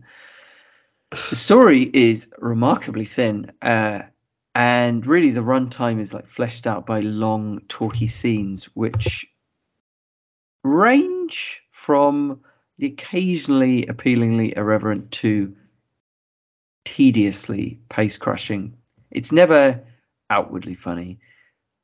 I did quite like the observations of like irritating podcast culture, like with the edgy bro humor and incessant self promotion and putting on stupid voices and accents and just this general disdain for humanity. That kind of rang quite true. I think, as far as this being a horror movie goes, I think Kevin Smith gets the wackiness and the grossness, but he, he can't really bring the real horror to the table. There's something about the pace of his tension building or the way he reveals the horrors. It just doesn't have the manipulative control that a master of the genre would bring, I would say. And I'm thinking maybe it's because Smith's main currency is that irreverence.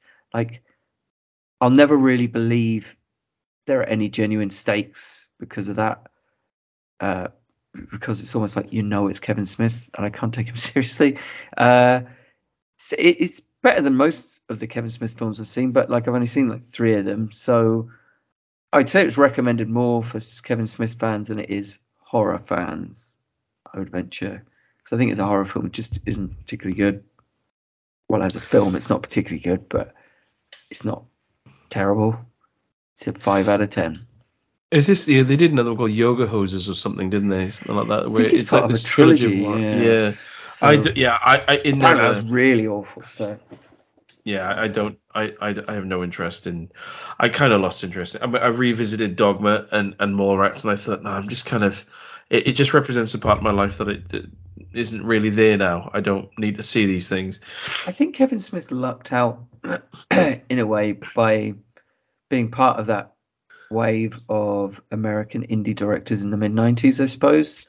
Sort of like coming on the coattails of, uh, people like Tarantino and, and, and that. So like, and I suppose a little bit later, Wes Anderson, people like that. But the difference is, is that Kevin Smith doesn't seem like a brilliant writer or filmmaker, and I think he must be at the point now where he's like crowd funding his films, which is fair enough because you know that mm. shows that he's got a core audience, but feels like that's where the place he'd be. Like, for example, if I can't remember the guy's name, the guy who made ter- the Terrifier films, because they're basically crowdfunded as far as I know, and but that's kind of like what you'd expect from I suppose the start of a career.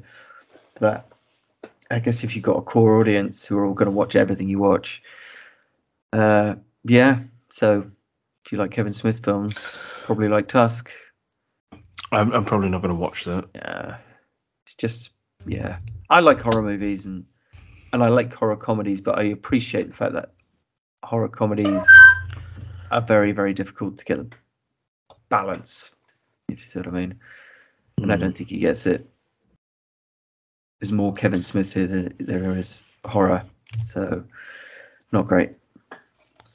I'm just going to call it. We're, we're on the we're on the uh, ArkinZ'Dar section of the podcast, and I'm calling one. I've got my half.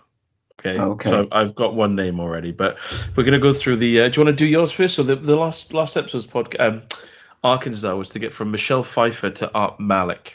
And how did you do, Rupert? Well, I got it in three steps, and I got it very quickly, and I feel like it, it was too quick. I feel like I, I should be able to get it down to two, but I couldn't. So three steps is Michelle Pfeiffer is in Batman Returns with Michael Gough, who's in Batman and Robin with Arnold Schwarzenegger, who's in True Lies with Art Malik. Are you ready? Are you ready for it? I'm ready. We, we had, by the way, before I, I, carry on with this, I just want to say that we had uh, a really a really good response. Like this, this is invalid because I think uh, the person uh, misunderstood the rules. So this is from Andrea, uh, who's an air traffic controller. So I assume her favorite film is Pushing Tin by default. Um, she misunderstood the rules of like it has to be from like actor to actor, so on. Uh, and she said Michelle Pfeiffer was in the remake of Murder on the Orient Express, and Art Malik narrated the podcast version of it. It's which impressive. is amazing. That's just an impressive, impressive knowledge and a bit of trivia. But that's almost like a, a, a it would have been a default winner if uh, this week. But so yeah, it's actor to actor, so podcasts don't count because podcasts are just pieces of shit. Who bothers with them? Exactly. Uh, another response from someone called Stu, who said that Art Malik was in True Lies with Arnie, who was in Batman Forever with George Clooney, who uh, starred with Michelle Pfeiffer in, in, One Fine Day. Batman Robin was it? Yes. Oh, sorry, Rupert. Uh, Utah uh, regular says Michelle Pfeiffer uh, was with Christopher Walken in Batman Returns. Uh, Walken to Arnie in Welcome to the Jungle, uh, or the mm-hmm. Rundown with The Rock and Seann William Scott, and then on into Art Malik in True Lies. You'll, you'll notice there's a theme of Malik and uh, True Lies here. Uh, Mike says Art Malik was starred with Arnie in True Lies. Arnie with Danny DeVito in Twins, and then Danny DeVito to Michelle Pfeiffer in Batman Returns. Transvaal says, This feels cheap, but I go with it. Uh, Art Malik is in True Lies with Arnie, who's in Batman and Robin with Michael Gough, who's in Batman Returns with Michelle, which I think is your was your way as well, wasn't it? Yes, yes. Laszlo, our occasional co-host, says, "Hey babes, I have a three-step for you. Michelle Pfeiffer was in What Lies Beneath with Harrison Ford, who was in Raiders of the Lost Ark with John Rhys-Davies, who's in The Living Daylights with Art Malik. So that's a oh, that's a good one because I was desperately because it's the only other film I could think of with Art Malik in it was The Living Daylights. And I was trying to think, ah, I really because I knew everyone was going to go the route of True Lies. Oh, they have to, don't they? They have uh, to. What, one comment on that as well is uh sorry uh and then the last one is Max said I've got it and it's a route others have gone. I'm guessing Malik is in True Lies with Arnie, Arnie is in Twins with Danny DeVito, and Danny DeVito is in Batman Returns with Michelle Pfeiffer. Uh, John Rhys-Davies, who is 78 years old now, uh, is in a podcast called Batman Unburied. Uh, yes. He plays a character there, and uh, it should be called really that podcast. After listening to ten episodes of it, it should be called Batman Spinning Out more than anything else. Uh, but yeah, so that, that's a good podcast if you fancy it. Uh, the problem there's a, there's a new Harley Quinn podcast as well, which is alright. Yeah, the, the problem with I've realized with these like audio narrative podcasts mm. is that when everyone's talking, it's fine, but when it comes out like the Batman action, it's just lots yes. of grunting. It's just lots of like sort of like rustling capes, and then someone going, "Oh my ass! Oh my bollocks!" So it, it's like just get back to the narrative because fighting is boring when you're just listening to it. Um, and so yeah, it, we come to the so everyone had three steppers. There was like no four steppers. Everything was a three stepper. Uh, so I'm gonna call by default Andrea, the air traffic controller, pushing tin fan, is uh, is the winner because of that little bit of trivia. Uh, Michelle Pfeiffer, yeah, which fair. is that's brilliant. So, um, breaking the rules, but uh... hush, hush. Rules that are written down nowhere and created by me, so they are flexible as Michael Flatley's tootsies. Um, so yeah, the next arc is uh, then I want to go from Roy Scheider to, and I'll let you choose the other half of the puzzle. Ooh, Roy Scheider to uh, Adam Driver. Is that is that too much to ask? No, not at all. Th- yeah, there's a few, I mean, Roy Scheider, we mentioned, uh, you know, obviously he was in Plato's Run. So you've got like a huge, you can go Jeff Speakman, you can go whichever route you want. Little Busey connection. Yeah. Um, right. Actually, so it's when they're from different generations. That's what. That's why I like. That's why I thought I'd go with Roy. Yeah, uh, I thought, and I thought Roy, Roy's been gone for quite a while as well, so Adam Driver would be starting his career after. What would Roy's last film be? The Punisher, 2004. It would have been around that time. He, oh, right. When was he? When did he die? 2006, uh, before 2010, I'm sure. It's a while ago, wasn't it? I assume you're looking this up because my arms are folded I in Am. I am looking it up. Roy Scheider, 2008. God rest his soul. So, what is your film of the week then, Rupert? It is not you people.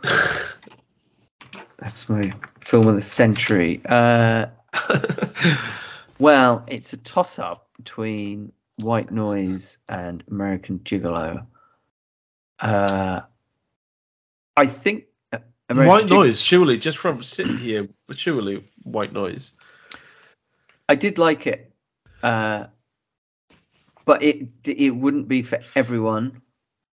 So I would say, yeah, but American Gigolo like is probably the more accessible movie. I would say, but I think White Noise is, yeah, it it's it seems like a film I could watch multiple times and get something from different from it every time, which is good, uh, especially for a comedy. That's impressive.